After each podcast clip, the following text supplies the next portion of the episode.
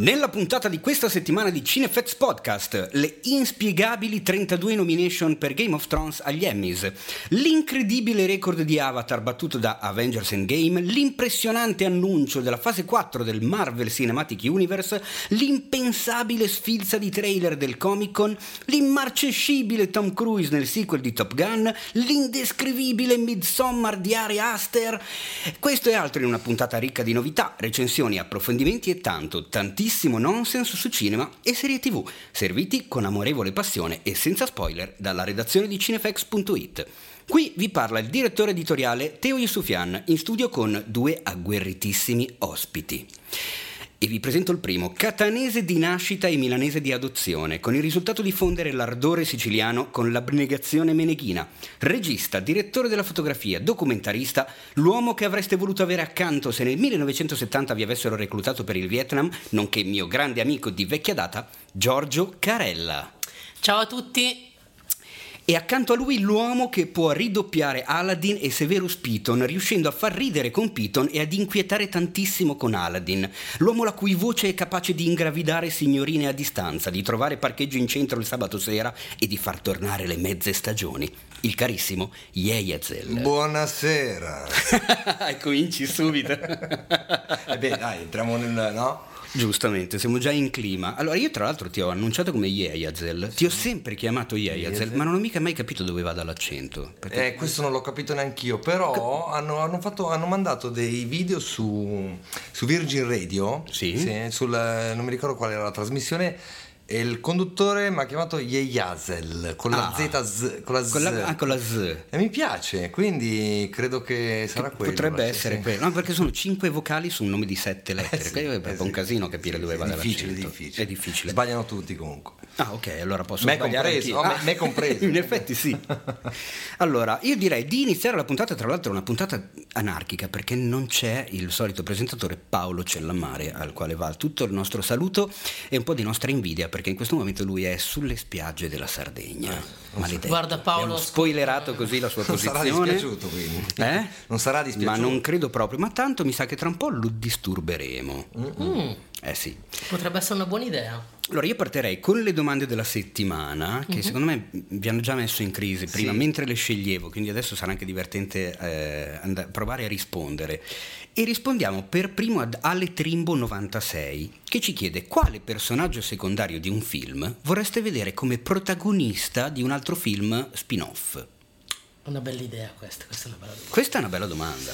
Che però è allo stesso tempo difficilissima. È assolutamente. È un Io po' infatti come ti chiedono un film preferito. Sempre no? la solita, esatto, che non sai mai cosa dire. Attenzione perché ho visto il Carella che si è mosso in maniera inconsulta. Ce l'ha. Dimmi, ce l'hai. Cioè, io intanto faccio rispondere voi perché così mi do il tempo per rifletterci sopra.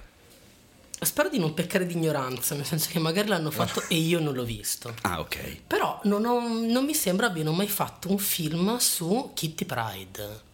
Su, su Kitty Pride? Su Kitty Pride. Kitty Pride è uno dei personaggi fondamentali nella saga degli X-Men, nel comics. Ok. Un personaggio assolutamente fondamentale. Uh, in, uh, che è comparso anche nei film? Eh? Sì, ah, okay. aspetta. Um, giorni di un lontano futuro? Giorni di un futuro passato. Giorni di un futuro passato, bravo. Lì c'è Ellen Page che fa Kitty Pride. Ah, ah ok, ho capito che aiuta Wolverine esatto. nel passato. Ho capito chi Ma è. lei è un personaggio nei, nei fumetti fondamentale, mm. uh, soprattutto nel periodo storico di Clis, di Clis Claremont. Uh, era veramente un, un anello saldatore di tutti, di tutti gli altri. Nel film, nei film non si è mai vista brillare così tanto, infatti una delle, secondo me da, da fan degli X-Men, una delle pecche è sempre stato non lavorare su Kitty Pride e quindi io direi Kitty Pride. Kitty Pride. Che tra l'altro, con, beh, questa è una cosa di, che, che, toccheremo più avanti nelle, nelle, news, ma ad agosto c'è il D23, la Marvel al Comic Con ha fatto le sue sparate, eh, mettendo un po' eh, alla, come si dice, alla mercé del pubblico i suoi piani per il futuro, ma non ha detto niente sugli X-Men che ormai sono in mano Disney. Ciao. E ci si aspetta un po' tutti che tra un mesetto arriva arrivi l'altra bomba atomica che riguarda Fantastici 4, X-Men e tutto il seguito che hanno lasciato tra parentesi. Quindi chissà, C'è pappa, magari, c'è pappa. eh, magari hai spoilerato una delle, delle idee. Io lo spero, eh, magari mi denunciano. Esatto. Ma io lo spero perché è sempre stato un personaggio davvero interessante. Non E, ci avevo mai pensato. è un po' anche la piccoletta del gruppo, ma nonostante la sua giovane età è, sempre stata una di quelle che si prende in mano delle situazioni molto molto pericolose rispetto anche dei grandi che magari alle volte non riescono ad affrontare delle cose. Credo che abbia avuto anche una storia con eh, l'uomo ragno, credo. Ah, Ah, attenzione. c'è un intreccio, magari. Credo di sì, se ricordo bene. Quindi qui avuto crossover subito. Crossover Eh, subito, beh, esatto. È un personaggio interessante, è un bel personaggio. Quindi sì, io direi che ti Beh, piace. potrebbe essere la giusta occasione per eh, unire X-Men Eh, certo. a, a tutto il resto, fondamentalmente. Tu invece, Yeia, che personaggio? Allora, non ho ancora una risposta però mh, secondo me sarebbe interessante fare uno spin-off, magari non- e non credo ci abbia pensato qualcuno, su Bilbo Baggins. Che so, lo Hobbit tipo... Ah, secondo te non l'hanno essere? ancora fatto? No, secondo me no. È geniale o no come idea? Cazzo, sarebbe da fare l'Hobbit. Sarebbe da, Sarebbe da fare l'Hobbit. Maga- storie da magari una trilogia. prima. Magari anche una trilogia. Sarebbe figo. Secondo il filone farlo bene, farlo Ma- bene. magari sarebbe bello fare tre bei film su Bei Bilbo film Baggins, fatti vero? bene. È una bella idea, anche No, non ci avevo pensato, Eh. però wow. Sai chi potrebbe farlo? Chi? Il- è lo stesso regista che ha fatto quei tre film della Madonna sul Signore degli Anelli. Eh, Secondo me. Peter Jackson sarebbe Dici che perfetto. sarebbe disposto. Ma magari non ha voglia di ripetersi Eh, dopo una cosa capito. così bella come il Signore degli Anelli. Mm, Dice che magari di rischierebbe cadere, di fare poi, sì. una mezza Non cagata. lo so, se Mm. rischia di diventare quelle cose un po' manieristiche che Eh. eh, fanno sempre soldi Sì, solo forse su un se cambio stessi, sarebbe po' spe- meglio. diventa Sì, un po' eh. spento. se. Eh, in, eff- in effetti sì, non sarebbe Vabbè, male. un'idea, un'idea, eh, gliela buttiamo lì. Forse e Ridley magari- Scott potrebbe Potre- fare l'Hobbit. Chissà, io invece ci ho pensato in questi pochi minuti che ho avuto a disposizione e mi è venuto in mente che sarebbe divertente uno spin-off sulla donna del termosifone di Eraserhead. Calma, così. Così, perché Così. no? È un film dedicato a lei. Veramente io lo guarderei.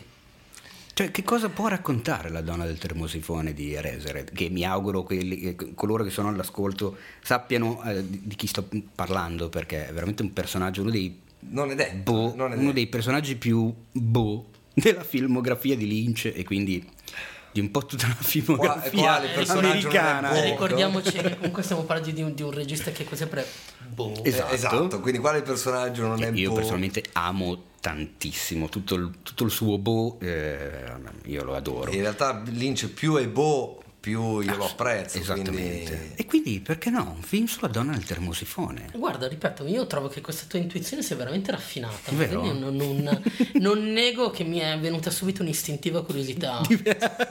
Fra parentesi, non so perché, ma me lo vedo rigirato, girato veramente da un Awfuls. Da un... Ah, proprio- Fra poi parlando di registi, no?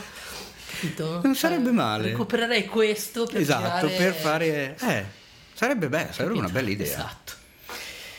Allora, invece, ok, di- io spero che Ale Trimbo 96 sia Credo sia soddisfatto. Dai, Credo non, di non ti abbiamo risposto. risposto male. No, Secondo no, me dai. sono tre, tre- tre idee interessanti. Abbiamo eh. Anche di guarda, soprattutto quelle dell'Hobbit. Esatto, Hobbit soprattutto è- quella delle hobby secondo me spacca. Sì, perché va anche a riprendere i vecchi fan che magari hanno un po' di malinconia su, Eh certo, no? che hanno bisogno di, Eh, di- ogni della terra di tanto, mezzo, eh, di certo, vedere... insomma, riprende quelle storie in mano. Eh, esatto. Vabbè, allora io eh, invece risponderei a una domanda che ci ha posto I Love per Coca, Mm. che è perché la gente è ossessionata dalla casa di carta? Mm. Che secondo me è un'ottima domanda alla quale effettivamente bisognerebbe trovare una risposta. Ora, io non vorrei che qualcuno si offendesse, capisco che è un telefilm, eh, un te- senti, già che lo definisco telefilm, proprio Eh è già, proprio basta. un lapsus freudiano di quelli enormi. esatto. Capisco che sia una serie che ha, ha avuto mol- moltissima presa sul pubblico, è piaciuta un casino, è uscita adesso la nuova, la nuova stagione. Io l'ho vista e non mi sono neanche sentito di dedicarle una recensione sul sito, Ecco. ho scritto un posticino e basta, va bene così. Perché non, Io non ho avuto neanche l'esigenza di guardarla. Ecco, Quindi... figurati. Io l'ho vista tutta. E cosa ne pensi? Ma, mm, partiamo dalla domanda. Ok, la domanda è principale. perché la gente è ossessionata da... non so se definire ossessione. Io Mm. devo dire che trovo che ci siano punti di vista molto altalenanti. C'è chi la ama tantissimo, chi non gliene frega veramente niente, chi magari la, la, la guarducchiata dicendo sì, boh, vabbè, non capisco. Però insomma, non- ossessione mi viene più da pensare su Star Wars o Star Trek. Ossessione. Ok, sì, Sì, certo. indubbiamente. Non, non ho sentito questa, questa ossessione. No? No, sinceramente Cioè, no. cioè, io escluderei di Cioè, ossessione, o- o- parliamo di fenomeno. Mm, che sì, forse può sì, essere assolutamente quello sì, sì, quello può assolutamente essere più sì. interessante. Ehm, mi sento di dire la mia e solo la mia. Cioè, ok? certo, assolutamente. Ehm, al di là del fatto che lo sappiamo tutto che l'idea, l'idea di base è presa da Inside Man di Spike Lee E e vabbè, e prendiamo questo e lo mettiamo da un'altra parte del resto però non mi sento che eh, rubare sia un problema nel senso che penso che qualsiasi grande artista rubi Shakespeare è stato il più grande ladro della storia Herzog dice che per essere un bravo regista devi essere un bravo ladro quindi Anche Picasso mi sembra Sì, che avesse esatto. detto Sì, sì, che un, infatti- un bravo artista prende proprio, ispirazione sì. mentre un grande artista ruba. No, un bravo artista copia mentre un, un grande artista ruba. ruba, Una roba del infatti io sono abbastanza d'accordo quindi anche lì tralascerei questa cosa dice "Mm, in realtà a me non me ne frega niente lo so però chi se ne frega devo dire che ehm, pur non essendo uno che impazzisce ok la guard- l'ho guardata con estremo piacere ho guardato anche l'ultima con estremo piacere perché credo che abbia comunque due cose interessanti Il culo di Tokyo. No, non volevi dire... tu, No, sai scusami. che io, tu sai che io nelle- nei Pensa film eh, cerco sempre tre cose: la figa, Ecco. l'azione e una figa in Oh, azione. bravissimo. questo, questo per chi ha ascoltato Questa la precedente segno, puntata dove era ospite Giorgio Carella non è una novità. Perché No, quindi, questa- come dire, per me vedere il culo di Tokyo è già, già di per sé vale i soldi che do a Netflix. Ma a parte quello, trovo che abbia due cose effettivamente interessanti. Il- uno, il meccanismo che comunque viene anche esplicitamente detto, e cioè che il- le relazioni sono un oggettivo problema nel momento in cui devi portare a termine qualcosa. Ora lì è una rapina, ma è facile capire che il discorso in generale sta sul fatto che le relazioni sono un oggettivo problema in qualsiasi decisione della vita ti riguardi. Penso che mh, la forza di- di- della casa di carta, questo, questo fascino che molti hanno per la casa di carta, derivi proprio da- la- dal fatto che questa metafora è esplicita e decisamente ben gestita. Non è mai mh, gridata e infatti le cose che succedono dal punto di vista della- della sceneggiatura sono tutte abbastanza credibili, abbastanza normali. Eh, e questo secondo me è grande parte del, del- del fatto che attiri interessi, cioè ognuno si può riconoscere nel fatto che le relazioni poi diventano un problema nel percorso della propria vita. Eh, c'è un altro fatto che è interessante. Ehm, in un periodo di come dire, profonda critica rispetto a quelle che sono le condizioni di gestione economica dell'Europa, la casa di carta è una serie telefilm, serie telefilm, com- quello che sia, che in qualche modo ragiona in maniera fintamente provocatoria, sempre insomma abbastanza facile leggere il discorso che si fa, però ragiona su un'oggettiva critica che anche lì tutti possiamo condividere, un ragionamento sui meccanismi dell'economia, sulla relazione economia-potere.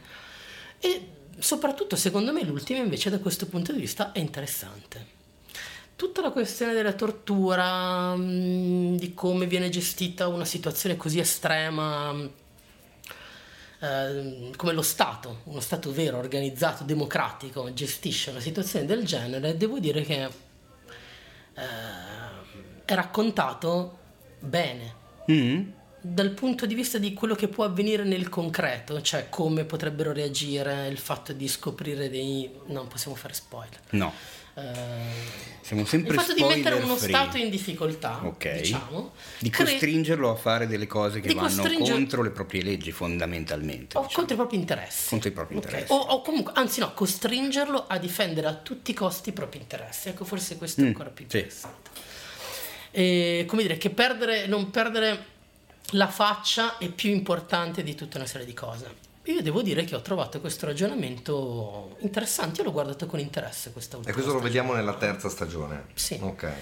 Um, dopodiché, ovvio che ci sono cose rocambolesche, anche assurde, ma quello, raga, è il cinema, nel senso, se guardiamo il realismo mm, di 10.000 no, cose... io non tanto sul realismo ho delle rimostranze, ho... il problema secondo me di questa stagione nuova è che è, è tutto molto eh, esageratamente incoerente, all... sia all'interno della, della dell'iconografia della, della, serie stessa rispetto a quello che ci ha fatto vedere nelle puntate precedenti, sia in generale. Sono, cioè, se prima c'era questo personaggio, il professore, che aveva pianificato tutto a modino, aveva le contromisure da prendere nei confronti della risposta delle, forze dell'ordine, eccetera, eccetera, in questa stagione ho trovato tutto un po' a caso, cioè succede tutto un po' a caso, tutto un po' all'ultimo minuto, questa serie di Deus ex machina che intervengono al momento giusto, nel preciso istante e un sacco di cose che fondamentalmente sono un po' buttate, un po' gratuite e sempre molto trattate sempre molto con una certa superficialità e per fare giusto un pochino di spettacolo, compresa la questione di cui parlavi tu prima, del, del, del fatto della tortura, eccetera, eccetera, senza dire a chi ci stiamo No, stavo riferendo. pensando però, ma è abbastanza esplicito più o meno da subito che la, differ- la, grossa differenza fra sta- le altre due stagioni e questa sta nel fatto che quel colpo era assolutamente pianificato dal professore e questo no, è il problema su cui loro si scontrano subito. E quindi il fatto che si tratti del caos totale, ma mm. che nel caos totale tu non lo so, ragioniamo su questo. A me quello che è interessato è questo, cioè vogliamo ragionare sul caos totale. Mm. Ecco, questo l'ho trovato interessante. Mm. Poi ripeto, sono d'accordo con te che tante cose sono uh, incongruenti, incongruenti un lì. po' buttate lì. Sì, sì, assolutamente. Però forse la tua, la tua, spiegazione risponde chiaramente alla domanda. Assolutamente sì, cioè, è quello che secondo l'oss- me. L'ossessione, fra virgolette, probabilmente dovuta da questa cosa. Eh, eh, racchiude, cioè raggruppa un po' quello. È un, è un modo facile, avvincente esatto, per parlare, di, esatto, esatto, per parlare di cose che comunque insomma sono nell'aria, sono nei discorsi, no? Potrebbe, che ne so, se non mi ricordo ormai quanti anni fa potevamo parlare di V per vendetta, in qualche modo ci ritrovi quella cosa. Lì stiamo parlando di alta letteratura, qua mm-hmm. stiamo parlando di un'altra faccenda, certo. però Penso che il suo successo dipenda dal fatto che comunque ti puoi ehm, avvicinare a questo spettacolo eh, in cui si parla di temi di cui comunque parli in maniera assolutamente leggera, che puoi criticare, puoi anche prendere in giro, ma che comunque insomma non è una roba non è una roba assurda. Beh, e, e, poi loro comunque sono simpatici. Cioè. Dobbiamo comunque sempre pensare che è una serie TV, quindi deve esatto. di, di, una certa maniera deve accontentare. Secondo me un altro degli aspetti. è eh, Netflix, cioè, eh, dovremmo anche parlare di quello. Assolutamente, no, soprattutto è Netflix questa nuova stagione perché. La prima stagione era andata in onda sulle reti spagnole, poi Netflix ne ha acquisito i diritti di distribuzione, l'ha divisa in due stagioni che non ah, erano ah, eh, gli episodi originali non erano era, eh, tutta era, tutta una stagione sola di lunghezza differente gli episodi. Netflix ah. ha fatto rimontare gli episodi per arrivare a un minutaggio più basso di ognuno e ricavarne due stagioni è stato un successo incredibile e quindi hanno prodotto questa nuova stagione anche perché effettivamente era molto autoconclusiva quella la, la, la precedente certo. cioè non c'era bisogno non di, avuto l'esigenza di, di, di esatto, non, non, c'era bisogno di continuarla quindi vabbè un altro secondo me degli aspetti del successo di questa serie è che mh, mm, in questo mare esagerato, in questo oceano di proposte che ormai abbiamo, di prodotti audiovisivi da tutte le parti, tra piattaforme streaming, eh, cinema, eccetera, eh, trovo che sia una serie che ha un'identità precisa e fortissima, molto caratteristica, ma proprio dal punto di vista visivo, sì, che sì. ti porta anche a eh, ad essere rappresentata facilmente, ad essere protagonista di meme e di vignette e, e, e di cose. C'è la questione della, della, divisa dei rapinatori, la divisa rossa, la maschera di Salvador, Salvador Dalì, i personaggi che si chiamano con il nome delle città e delle capitali mondiali. Cioè, c'è tutta una serie di cose che la identificano e che la rendono unica nel, nel, nel suo genere, che effettivamente aiuta a, a farla diventare un piccolo mito, eh beh, e, a, sì, e a differenziarsi sì. da magari altre che han- magari possono essere girate meglio, scritte meglio, interpretate meglio, ma che non hanno così tanti fattori eh, iconici, non so come No, spiegare. infatti fa- è, è proprio è iconicamente molto ben uh, strutturato, strutturato, ideato, Anche perché pensato, oggi puoi diventare funziona. mito con i social e quant'altro è un attimo, quindi questa ha tutte le caratteristiche per farlo. In effetti poi si è visto anche. Eh sì. Allora, io direi, di- che- sperando di aver risposto vai. adeguatamente ad I Love per Coca, di- dimmi cosa No, mente succede. un'altra cosa. Dimmi. Però poi dovremmo anche parlare di Game of Thrones magari. Ma, No, ma no, un'altra eh, cosa che eh. ha, secondo me, è che eh, parla di un collettivo. Questa è un'altra cosa, secondo Mm. me. Eh, e credo che sia anche il segreto del successo di Avengers Endgame. Ah, attenzione, qua si apre un capitolone. Sì, cioè, ehm, è come per Game of Thrones. In qualche modo, ehm, ed è secondo me anche causa della caduta di Game of Thrones, ehm, poi se ne parleremo, ne parleremo, ma eh, come dire, è ancora un- l'idea è quella di un quadro sociale e non è più la storia dell'eroe. no? In cui oggi, secondo me, c'è una strana necessità di sentire, cioè vogliamo sentire parlare di noi, non voglio che qualcuno mi racconti solo la sua Io storia. sono d'accordissimo su questo aspetto e infatti questo ha influito, credo influirà negativamente su di me, ma ci arriviamo dopo quando poi ne parleremo, sul discorso Marvel. Mm, ok. Perché per me eh, Avengers eh, Infinity War, perché ammetto la mia colpa, Endgame, non l'ho ancora visto. Attenzione, sei uno dei pochissimi. Non ho avuto eh. tempo, non ho avuto tempo, ma comunque ormai sono gli spoiler, non, non ho potuto fare a meno di Eh, certo. Però per me ha, ha spezzato proprio una linea. Cioè io ho dentro di me adesso ho un disinteresse quasi nei singoli. Quindi quello di cui Eh, è parleremo una dopo. cosa che dicevo anch'io. Eh, quello di cui parleremo dopo, è ovvero dei, delle- degli svariati trailer che ci aspettano. Poi, poi ci arriviamo dopo, ci arriviamo dopo. Allora, io adesso in questo Gli momento... abbiamo risposto comunque direi. Sì, direi, eh, a voglia. I love per Coca, facci sapere se sei contento oppure no, ma immagino proprio di sì e non ti permettere di dire di no. Allora io direi a questo punto di passare, invece di eh, passare alle news, di passare ai trailer. Uno dice perché? Perché sì, perché sto presentando io al posto di Paolo e Eh, la faccio, scaletta me la giro è e me la giusto. ribalto come mi pia- Sai che io ho una piace visione della democrazia. e mi pare. Il gioco Esatto. palla è mia. Allora è uscito eh, il trailer di Star Trek Picard, era uscito il teaser, ne avevamo parlato, è uscito il trailer lungo, serie di Amazon Prime Video, 10 episodi previsti per il 2020, anche se ancora non è stata comunicata la data precisa, dove rivediamo Patrick Stewart che riprende il ruolo del capitano Picard di Star Trek. Trailer interessante, affascinante. Io purtroppo ammetto di non essere eh, un incredibile conoscitore di Star Trek ed è inutile che ghigniate voi, carissimi ospiti, che mi state guardando e vi scambiate sguardi di intesa. Eh, perché eh, alla fine voglio dire la presenza degli ospiti potrà- dovrà servire a qualcosa Eh. no? dove ci sono le mancanze del, del presentatore ecco che arrivano le toppe messe dagli ospiti. Ma a tal proposito direi di far partire la telefonata live al nostro presentatore eh, solito che al momento non c'è. E quindi chiamiamo Paolo Celamare vediamo se risponde anche perché non l'ho neanche avvertito che l'avrei chiamato. Ah, no, no lui sapeva che l'avremmo chiamato ma bello. non sapeva quando quindi magari non risponde Prontissimi! Buonasera Paolo, sei in diretta differita su Cinefets Podcast, come stai? Che belle, le dirette differite sono le mie preferite. Fai anche rima, guarda che bravo che sei. In modalità rapper. Senti, abbiamo appena annunciato il trailer di Star Trek Picard e mi sembrava al minimo telefonarti per Allora, sapere... intanto mi devi dire quando mi offri la birra sono vinto.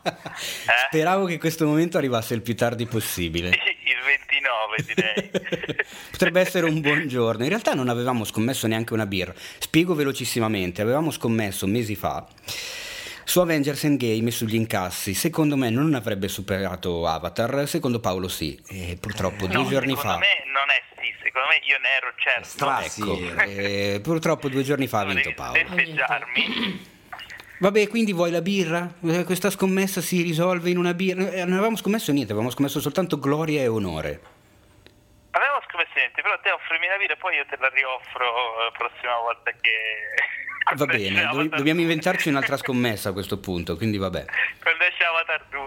Ma quindi questo Star Trek Picard?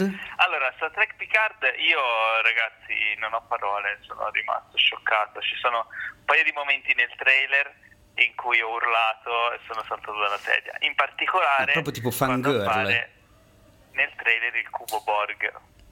Ah, Eh, basta, famosissimo Cubo. Ecco, d- Tornano i Borg. Sì. Cosa, cosa vuoi di più? Fan di Star Trek è felice. Io conosco Ah, il cubo ok. di Rubik. c'è- non so esatto, voglio- cioè- No, ma infatti noi ci chiedevamo soprattutto dov'è Ian Solo nel, nel trailer. Non capivamo, non capivamo dov'è Ian Solo. Lo, lo vedevamo. no, ah, non c'è. Eh sì, non c'è? non c'è quindi. Hanno eliminato il Ti Devi personaggio. convertire anche tu a Star Trek. Questa è la, la roba Cioè, non è un pre. Io cercavo Chewbacca, gli Ewok. sai- Mi sa che li hanno No, eliminati, eh. li hanno eliminati. Mm, Vabbè. Star Trek è, per, eh, è la roba buona. Ah, Ehi, ehi, ecco, ehi. ecco. Ehi, ehi, ehi. Adesso non esagerare. Guarda che sei al telefono, ci metto un attimo a schiacciare la cornetta rossa. eh. Modi. Ah, ragazzi, intanto voglio salutare il pubblico, eh, scusarmi perché sono qui in vacanza in Sardegna. L'avevamo già spoilerato. Avevamo già spoilerato dove fossi, Paolo. Quindi. Ah, ok. Ogni tanto i guerrieri hanno bisogno del meritato riposo. Eh, certo, giustamente. Va bene, dai. Comunque, no, ci sembra di niente. capire che è positiva la tua, la tua Beh, recensione. molto molto interessante Star Trek Picard, eh, non vedo l'ora di vederla e mm, ah, devo dire la verità, hanno voluto vincere facile perché ci sono due, anzi tre staffilate da proprio per i nostalgici Strafante. come appunto i Borg, 7 di 9 e Data, Data che erano due l'ultimo. personaggi rispettivamente di Voyager e di Next Generation, Vabbè, Data è uno dei personaggi più insomma, famosi e amati dal pubblico, che ha fatto parte anche di tutti i film sulla Next Generation, quindi insomma hanno, hanno fatto delle belle strizzate d'occhio, non si sa quanto sarà grande la, la parte che avranno questi personaggi nella serie, però già insomma hanno detto, hanno dichiarato pubblicamente ragazzi questo lo facciamo per voi e sembra che il pubblico abbia reagito in maniera insomma, molto buona. Cosa ne sai tu? Quindi, Cioè, sei andato in casa dei fan di Star Trek a chiedere come hanno reagito? Eh no, si è già visto al Comic Con, minchia è venuto giù tutto, Ah, sono ok. impazziti tutti sul, sul web, eh, insomma c'è qualcuno che è un po' storce il naso per tutto questo Fanservice. diciamo, attaccamento, fanservice così, però che vuoi faccia? Io Sa più di specchietto per l'allodole, eh, no? Come? Sa più di specchietto per le allodole. Potrebbe essere, in realtà voci di corridoio dicono che il, il pilota in delle proiezioni test non sia andato benissimo, Mm. però c'è da dire anche che su Star Trek Discovery avevano fatto un grande lavoro di rifinitura sul pilota eccetera, insomma per testare anche il, il terreno, è una cosa che a Hollywood fanno sempre, eh, quindi se correggono la rotta e sistemano i difetti che potrebbe avere, insomma non è detto che sia un, eh, un prodotto non a livello, anche perché Star Trek, Discovery è stato un, buon- un ottimo prodotto, quindi speriamo in eh, bene e anche in meglio. E parlando di Star Trek direi che correggere la rotta è quanto di più coerente che potrebbe cosa che eh? proprio, cioè, bravo, Allora bravo, Paolo, io sì, pubblicamente, anche se non sei Qual parola presente... puntata? La parola d'ordine della puntata te la dico adesso, anche se non sei presente, la parola d'ordine della puntata è hai vinto tu. Proprio- Mi piace molto questo. Ci sentiamo alla prossima Paolo. Mi piace molto. Ci sentiamo alla prossima, cosa dici? Non so, Va se bene, vuoi monopolizzare ragazzi, la puntata anche a buona distanza, vedi tu, Mi eh? dispiace molto non essere lì perché ci sono un bel po' di cose su cose di cui discutere, ma penso saranno talmente su cose che continueremo anche alla prossima puntata. Dire, mi sa di sì, che Ah, è yeah. una puntata divisa in due. Buon- Ciao ragazzi. buone Ciao, vacanze Ciao, Paolo. buone vacanze. Maledetto.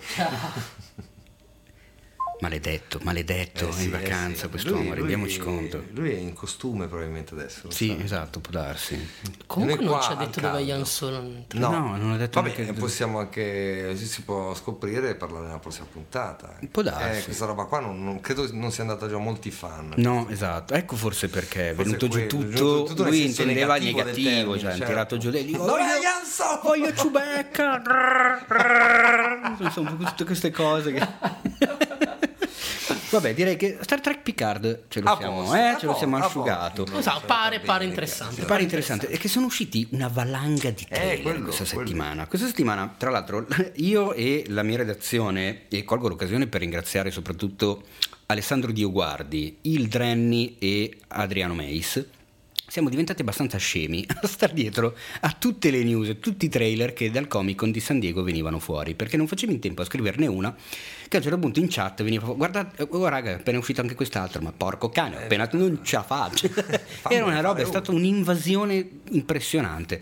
Ma questi qua a San Diego, ma non hanno nient'altro da fare che far vedere i trailer. Evidentemente- Non so, un altro tipo di evento, fai, so, dai quattro, Videogiochi, videogiochi. quattro stuzzichini, Sì. un aperitivo. Non lo so, niente. No, no, no, No, una stanza per incontri. Ecco, di vedi, sta- stavo arrivando lì. Eh, non so, volevo usare il termine, ma non volevo essere esplicito. quindi- Vabbè, tra i vari trailer comunque usciti in quest'ultima Full settimana. dancer. No, no, era più sul. Ok. Ah, è ancora più, ancora più tane, insomma, diciamo che faceva rima così. Non fare il maschio sciovinista. Tra i vari trailer usciti in quest'ultima settimana c'è anche quello dell'attesissimo sequel di It. Bellissimo. Il film tratto dal romanzo famoserrimo di Stephen King, dal quale era stata tratta una, una miniserie televisiva con Tim Curry nel 90, che tutti mh, sempre di solito lo ricordano come il film degli anni 90. No, in realtà era una miniserie per la TV. Questo di Andrei, Andres Muschietti, adesso si può chiamare Andy perché fa, fa più americano, Più facile anche. è il primo e vero film cinematografico sul romanzo di King. Il primo, eh, lo dico sinceramente, mi è sembrato un film onesto, ma non ho ben capito il clamoroso entusiasmo che lo ha accompagnato, Idem. tanto da farlo diventare il film horror più redditizio di sempre, che è una roba epocale. Eh sì, ha Ah, questo record incredibile. Ma eh, Il sequel è molto atteso, il sequel è molto atteso, c'ha un cast interessante perché la, la Beverly grande è Jessica Chastain, poi c'è James McAvoy, c'è Bill Hader, ritorna Bill Skarsgård chiaramente nei panni di Pennywise, perché vediamo il club dei perdenti adulto, dopo 27 anni ancora a Derry, ancora alle prese con questo maledetto coso, che fondamentalmente It si può tradurre con coso. Il trailer è veramente montato molto bene. cioè, il trailer mi è piaciuto un casino. spero che il trailer non freghi le aspettative, perché eh, sì, se, se- se il film è quello che ho visto nel trailer, eh, ci si aspetta qualcosa di veramente figo. Anche perché io credo che eh, il racconto, visto che nel primo film comunque i protagonisti erano dei ragazzini, anche l'orrore del film probabilmente andava di pari passo con l'età. Qua eh, sono- abbiamo a che fare con degli adulti, quindi probabilmente hanno, eh, hanno un po' calcato la mano, questa cosa io me la auguro, anche perché nel primo film ho trovato veramente esageratamente troppi jump scare, troppi spaventi di quelli, sai, sulla sedia, come da uno dietro che arriva e ti È fa uno "Boh!" dei motivi per i quali l'horror ultimamente, quello canonico, non mi ha un po'... perché ormai è quella roba lì, no? Ecco, e beh, infatti, ma tra un po' adesso invece ti faccio cambiare idea. Comunque, Eh, lo so, visto in lo so e poi eh, vo- voglio appurare, voglio, voglio approfondire quella cosa. Ok. Eh, ma ne parliamo dopo, ci arriviamo con calma. Comunque, It eh, arriva a settembre. Negli Stati Uniti esce il 6. Noi fortunelli italiani lo vedremo il giorno prima, il 5 settembre. Sinceramente, eh, dopo aver visto il primo, non ero così intenzionato. Il trailer, invece, eh, maledetti perché hanno vinto e mi hanno Eh, comprato. sì. Credo Sì, proprio sì, che andrò a è vederlo. proprio bello, è bello, interessante e poi comunque stiamo parlando di un argomento davvero fantastico. Cioè, io davvero credo che Hit sia un libro incredibile. Il libro l'ho letto da ragazzino, l'ho letto in lingua originale quando ero ragazzino. Cos'era? Ben pa- 1200 sì. pagine, vero? Guarda, è- Io mi ricordo ancora. Te lo farei vedere, ma è in una di quelle scatole Io mi ricordo ancora proprio la scritta hit all'interno del libro, che non eh, c'era proprio il, Sì, sì. quando, la scena della vasca. Sì, non erro, esattamente. no? Che mi, mi aveva impressionato quella roba lì, non so perché. Perché il libro è il libro, quindi il testo, non- eh, que- quella roba che staccava da, da tutto il resto, mi è ancora rimasta. ma Io l'ho letto vent'anni fa quando è stato. Ma vent'anni- forse di più. Fu- eh, beh, vent'anni. Dico, io, ti- No, beh, io, ho 22, sono quasi 30 30 ho- anni fa. No, io detto, eh. ho, ho 30 anni. Ah, certo. Eh, 20 anni fa, no, eh, ma, sic- ma certo, sì, ma non mi dare i colpi nella gamba che la Ah, gente a casa non li vede. E io sono stronzo e, e svelo quello che stai facendo. Vabbè, quello che è, gli anni che sono. Io però sì, però gli sì. anni che ho. gli anni che ho.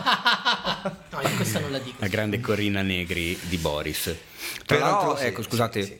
Mi farete una mini piccolissima eh, parentesi per ricordare Mattia Torre.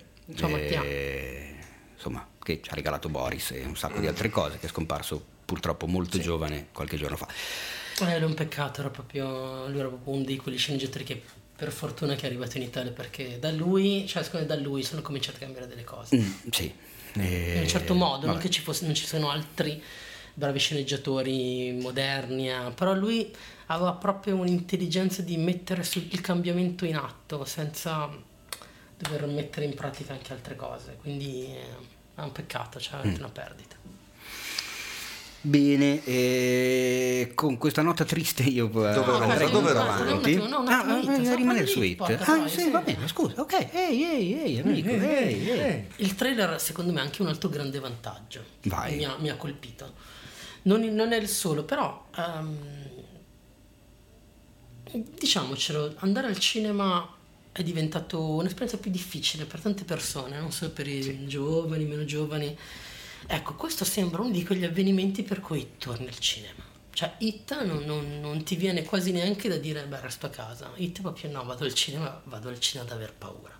Che è una delle cose più belle che un trailer ti possa regalare. Ah, il desiderio di tornare lì, non di vedere il film, di andare a vederlo in sala. E non da solo, E non di organizzartelo con i tuoi amici, di Esatto. andare lì come ai vecchi tempi. Da, Sì, ad aver paura Sì, tutti sì, sì, insieme, insieme, no? quei popcorn. Anche perché poi la cosa meravigliosa è che cioè, dire, c'è un, un solo sentimento veramente democratico nel mondo è la paura. Eh, beh, sì. Questa roba qua è proprio It secondo me riesce a lavorare Abbraccia in una tutti. maniera così pulita e inter- intergenerazionale. Puoi essere bambino, puoi essere adulto, ma esattamente quella paura ti resta. Eh beh, ma perché fondamentalmente sempre, utilizza l'icona massima che per i bambini può essere il divertimento, quello che vuoi, per eh, mostrare l'orrore, quindi il pagliaccio che in realtà ti terrorizza. C'è la, proprio, c'è la Ecco, Questo pedofilia, secondo me è proprio un... il trauma della pedofilia. Eh, beh, poi prende spunto, se non ricordo male, da mm, cos'era John Gacy, il, Sì. il serial Sì, il killer serial che Ecco, questo secondo me è un punto a sfavore del primo film di Muschietti proprio per la questione stessa del trucco di Skarsgård, perché il pagliaccio che si vede nel film è sempre inquietante, non ti Esatto, dà mai sono l'idea di essere un clown Mm. Che diventa inquietante. Lui lo è sempre, un po' per il costume così ottocentesco, un po' per il trucco così esagerato e già horror di suo. Quindi lì secondo me hanno un, po' sbagliato il tiro. Però, la domanda vabbè. è: è già horror perché sai cosa, ti, cosa stai per andare a vedere? Mm, o no, perché proprio- lo vedi lo che è vedi horror? cattivo. Perché io sono d'accordo con te, eh? è la stessa beh, cosa che ho pensato anch'io. Si vede che proprio Però io mi rendo di conto farlo che ho cattivo. una sorta di inquietudine nei confronti di alcuni tipi di clown in Mm. generale. E non posso fare a meno di pensare che questa inquietudine probabilmente deriva dal hit stesso. Nasce da lì, Esatto. dal lit romanzo. Sì, quindi sono d'accordo sul discorso del film, anche secondo me è troppo. Però la mia domanda, il mio dubbio me lo metto Mm. sempre. E- e mi inquieta perché so o mi inquieta perché effettivamente mi inquieta quel tipo di scelta stilistica del clown piuttosto che... Non lo so, mi rimane un dubbio, me lo tengo e sta lì. Vedremo il 2, vedremo anche io da, da, appunto da diciamo conoscitore del romanzo, anche se è un discorso che di solito non faccio, tendo a evitare e tendo a bacchettare chi lo fa, la famosa questione confronto libro-film, secondo me libro. non è mai da fare, sono No, due no, cose diverse. no. È come paragonare un'albicocca a un quarto d'ora, cioè, non ha assolutamente senso. caso sì, eh sì, No, assolutamente. è come paragonare l'albicocca a uno yogurt. No, no, no, vado, Vabbè, io vado no, ancora piace, proprio sul piace, diverso. Cioè... c'è Però Sai, sono curioso. Ma a me che cazzo me ne frega? Sì, Ah, no, ma poi. Ma, ma- sì, so, no, sì, ok, sì, si può, dire. Ma Tanto più che altro non ha senso perché comunque eh, un libro è fatto di parole e di suggestioni e il film, volendo, te lo fai tu nella tua testa. Assolutamente sì. Un film è fatto di parole che sono quelle della sceneggiatura, ma che vengono portate allo schermo da una regia, da un'interpretazione, da una scenografia, da una fotografia, dai costumi, dal trucco, dalla musica, dalla colonna sonora, Sono dagli effetti forme- audio. sono C'è talmente tanta roba. Ma in realtà ho sempre, l'ho, sempre vista, l'ho sempre vista al contrario, cioè io quando ho letto un libro sapendo del film ho sempre trovato curio- curiosità che rimaneva fine a se stessa, quindi non che doveva andare per forza a paragonare il film al libro eccetera, però mi incuriosiva se il film che mi ero fatto io corrispondeva magari alla scelta del regista, quindi... No, quella è una curiosità assolutamente Ma- lecita, e certo. quello è, fine, rimaneva lì, Mm, non ho E mai sono curioso di vedere come renderanno la famosa, diciamo, rappresentazione finale di Hit. Eh, sì. Se avete letto il libro avete presente Sì. a cosa mi riferisco e se avete visto la miniserie del 90 sapete a cosa mi Sì, riferisco. sì, sì. Era un qualcosa di abbastanza imbarazzante. Ecco, sono curioso di vedere che cosa hanno combinato stavolta. Eh, Però, quella è proprio la parte sempre rischiosa. Di eh sì, faccia. perché comunque è la rappresentazione finale di Del un male. terrore, del male, della paura, dello sgomento. E cacchio, portala sullo schermo, cioè devi avere l'idea, l'idea geniale giusta, perché altrimenti è un attimo che salti, salti il muretto e vai nella eh, cagata. sbagliare, è facilissimo, Proprio. facilissimo. Va bene, ma abbiamo visto anche un sacco di altri trailer e continuiamo velocemente perché sennò non finiamo più secondo me questa puntata. E ad esempio partiamo con due prodotti HBO, che sono le due bombe di Ah. HBO, che è rimasta orfana di Game of Thrones, ha dovuto per forza mettere le toppe e partire con l'artiglieria pesante. Ma non sta facendo un cattivo lavoro, mi sembra, per adesso. Beh, no? HBO da sempre è una delle Quindi- delle, delle televisioni negli Stati Uniti via cavo, è una delle proprio... Ah, cioè un, ci Sì, si- sì. si inchina. No, no, infatti io- HBO è proprio... E allora io partirei dal trailer della serie televisiva 10 episodi in arriva a ottobre dedicata a Watchmen. Ecco, c'è, c'è Carella che ghignazza, eh, che, che sghignazza anche perché ha eh, microfoni spenti prima. Mi ha raccontato una cosa, mi ha detto un, un suo commento che vorrei che ripetesse pubblicamente perché lo trovo molto interessante. Quando io ho visto il trailer, la prima cosa che mi è veramente venuta in mente è stato Birth of a Nation di Griffith. Ci ho detto, ma sarà mica un film sul Ku Klux Klan? cioè, l'idea di vedere quella, que- quell'atmosfera, quei personaggi, quell'incalzare così feroce e, e avendo come sensazione che il vero protagonista di questa serie è Rorschach, ho pensato, beh, l'estrema destra alla rivolta nel sudamericano, di cosa stiamo parlando? Assolutamente. Ricordiamoci tra l'altro ehm, Watchmen è fondamentalmente oggi è fondamentalmente una una ucronia si può Mhm. definire perché all'epoca era una distopia per... no neanche perché all'epoca è uscito lui rac- raccontava un 85 mi sembra Sì, diverso una- Sì. alternativo C'era la ma è guerra- uscito proprio in quel periodo Sì, sì, beh, allora io l'ho letto che era Io mi ricordo che gli Stati Uniti 90, avevano vinto la guerra in 91. Vietnam, avevano annesso il Vietnam come altro Stato agli Stati Uniti, quindi nella, la bandiera degli Stati Uniti Sì. nell'opera eh, a, fume- a vignetta, a fumetti, ha una stella in più Sì, rispetto alla sì, realtà. sì. Quindi c'è questa differenza rispetto alla realtà e soprattutto Nixon è stato rieletto più volte. È ancora- Quindi- è ancora presidente, È ancora presidente, quindi diciamo che la questione della, della- della destra americana è ben presente in Ma Watchmen. infatti mi, ha- mi mi è subito venuto in mente Nascita di una nazione, ho proprio detto, ma guarda che strano, chissà se se ci hanno anche pensato, perché l'idea soprattutto oggi di raccontare un, come dire, una... non so se sarà qualcosa di apologetico, perché non lo credo, ma... Mm, difficile, soprattutto Difficile. difficile conoscendo anche HBO. Però Rorschach è Rorschach. Mm. Rorschach è Rorschach, ed è un personaggio, lo sappiamo, seduttivo, ambiguo nel suo... cioè... eh, nel suo fascismo, possiamo dirlo, Sì. è estremamente affascinante.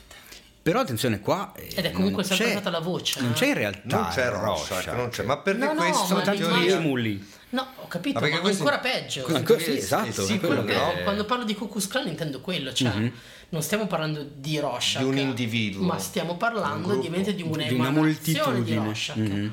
È quello che mi fa spavento e anche se, ripeto, non credo che sia qualcosa che va a puntare proprio su quello, sicuramente quello fa parte della narrazione ed è un percorso interessante. Interessante, Vabbè. secondo me, è anche abbastanza coraggioso eh, pensando al periodo storico e, alla- e al periodo politico degli Stati Uniti attuali, con Trump, con l'alt-right sì, e con tutto quello che sta dico- succedendo.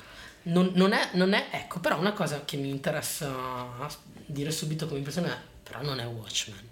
No. Potevano chiamarlo. Mi ha dato anche a me quella sensazione. modo. E a quanto ho capito prende da lì per portare la storia in avanti, anche Allora, perché hai visto Ozymandias è e Jeremy Irons, sequel, quindi è no? abbastanza vecchietto. eh, Potevano sì. chiamarlo, secondo me non aveva, mm, non lo so, da quel punto di vista proprio la scelta del nome in questo modo mi sembra veramente una scelta commerciale, Sì, senza Una furbizia. una furbizia commerciale. beh, ma anche a livello trailer ti sbattono a un certo punto il Manhattan che, raccoglie la maschera mm, per dartela lì, no? Sì, Quindi, per dirti, guarda che c'è che anche lui, anche eh, lui, esatto. arriva, eh? Mm, mm, Quindi, o su Marte che vedi da lontano la sua sagoma. Mi ha fatto molto ridere uno dei commenti, forse addirittura tra i più votati eh, su YouTube sotto il, il trailer, perché, che, che diceva Everybody gangsters until Manhattan shows up. esatto. Che in effetti, in effetti non cioè, racchiude bene la cosa. Sì. cioè, casino, casino, casino, esatto, e poi poi, però lui. arriva lui.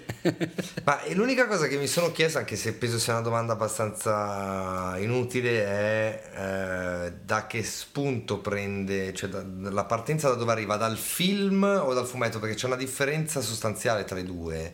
A quanto ho capito dall'opera, dalla graphic- dal, dal graphic Dalla novel, novel, cioè, ok. sono stato bacchettato in questa in Perché se non periodo ricordo perché male, però poi mh, correggermi, dalla- dal fumetto eh, o graphic novel, eh, l- quello che fa Ozymandias, Ozymandias è, è creare, come nel film, un nemico comune, ok? Che in quel caso però sbaglio o lo cerca di fare una sorta di attacco alieno, giusto? no? Ricostruisce un attacco Ricostruisce un alieno. attacco alieno, a differenza del film dove la colpa è proprio di Manhattan. No, sembra ricadere su Manhattan. Ma? La, colpa del, del- del- lui fa passare Sì, no, non è Per- sua, certo, no, no. usa la sua, i suoi poteri Esatto. diciamo, per dare la colpa a lui, però Sì. di fatto per la popolazione la colpa è di, Manhattan, ok. Mentre invece nel, nel graphic novel la E colpa è degli di, alieni, di, di un'entità, alieni, perfetto. Quindi questo è già curioso capire da dove hanno preso, da dove parte la storia, perché chiaramente avrà degli sviluppi differenti. Anche perché poi c'è, a quanto pare dal trailer, questo ritorno di Manhattan. a quanto A pare, quanto sì. pare, eh? A, A quanto me pare. sembra un prodotto molto adulto, innanzitutto, quindi non so quanto si possa rivolgere al target eh, orfano di Game of Thrones, che con il tempo si era un No, oltretutto devi anche essere... Eh, ah beh sì, sì, sì, sì. Quindi, perché c'è comunque Anche tutto un discorso politico di base che sicuramente non si rivolge ai teenager. No, ma HBO secondo me è brava a fare quelle robe Mm. lì, a recuperare. Sì, guarda come c'è. O te la spiega bene, esatto, o te la spiega dove bene. stack subito. Cioè, Sì, è vero, dimentico sempre che parliamo di serie. Sì, quindi... quello Parliamo di serie, parliamo di HBO. cioè, Di insomma, HBO, altra serie di HBO, già confermate due stagioni da otto episodi l'una, arriverà in autunno ed è Queste oscure materie, ovvero His Dark Materials, anche qui con eh, una evidentissima origine letteraria che ha già dato luogo alla bussola d'oro e ha già creato diciamo, una sua iconografia, un suo pubblico. C'è James McAvoy, che, che lo, lo ritroviamo ormai- anche qui, ormai faccia tutto lui, una volta c'erano i ruoli per gli attori, oggi li Oggi fa ci tutti James ruoli per McAvoy. E allora io sono assolutamente ignorante di tutto quello che c'è stato prima, quindi non, non- non so nulla, non conosco la storia, non conosco i personaggi, non conosco l'humus dal quale arriva. Il trailer mi è sembrato interessante, c'è Ruth Wilson che personalmente amo tanto, eh, l'ho vista, person- era il mio personaggio preferito di Luther, Mhm. oltre allo stesso Luther interpretato da Idris Elba.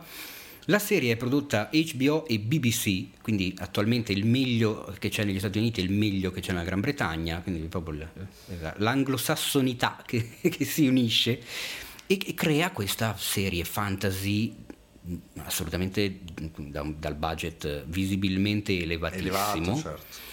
Che a quanto pare nelle intenzioni HBO vorrebbe tanto essere l'erede agognato di Game of Thrones. Anche se è tutto da vedere. Non lo so, eh, non lo so se no, vuole essere quello. Eh.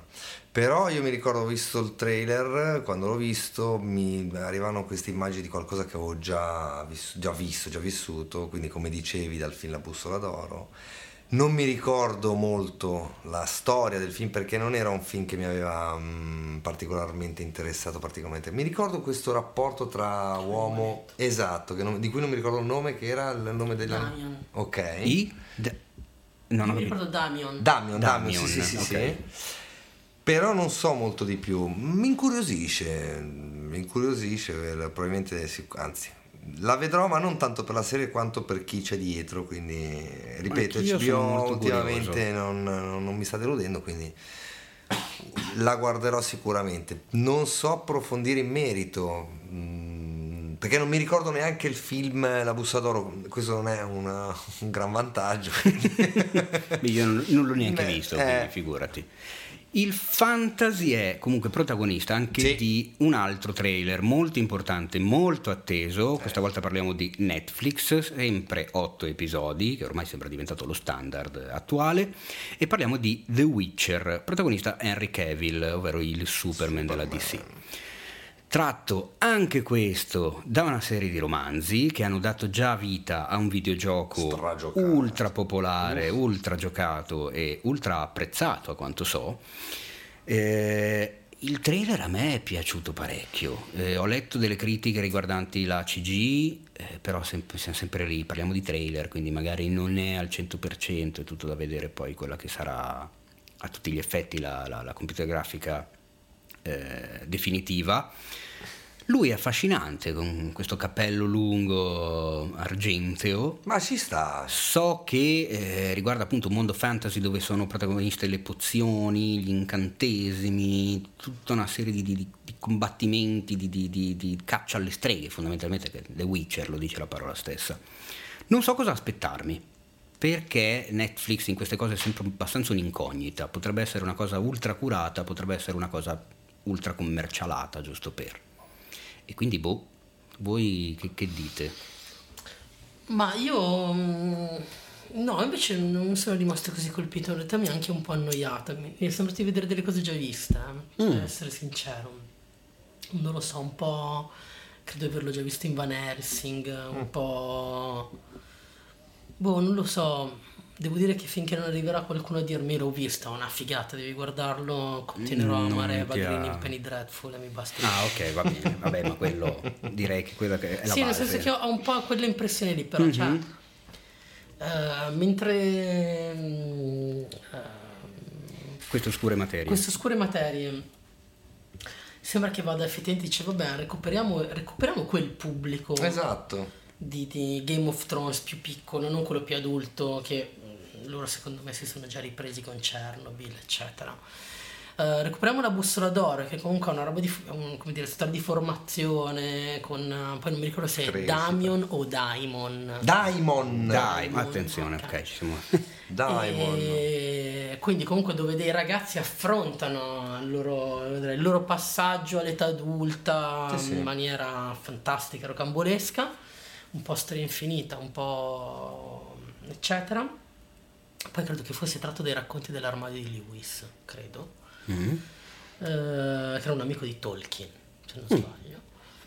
Um, e però lì, lì, ci sento qualcosa di più, non lo so.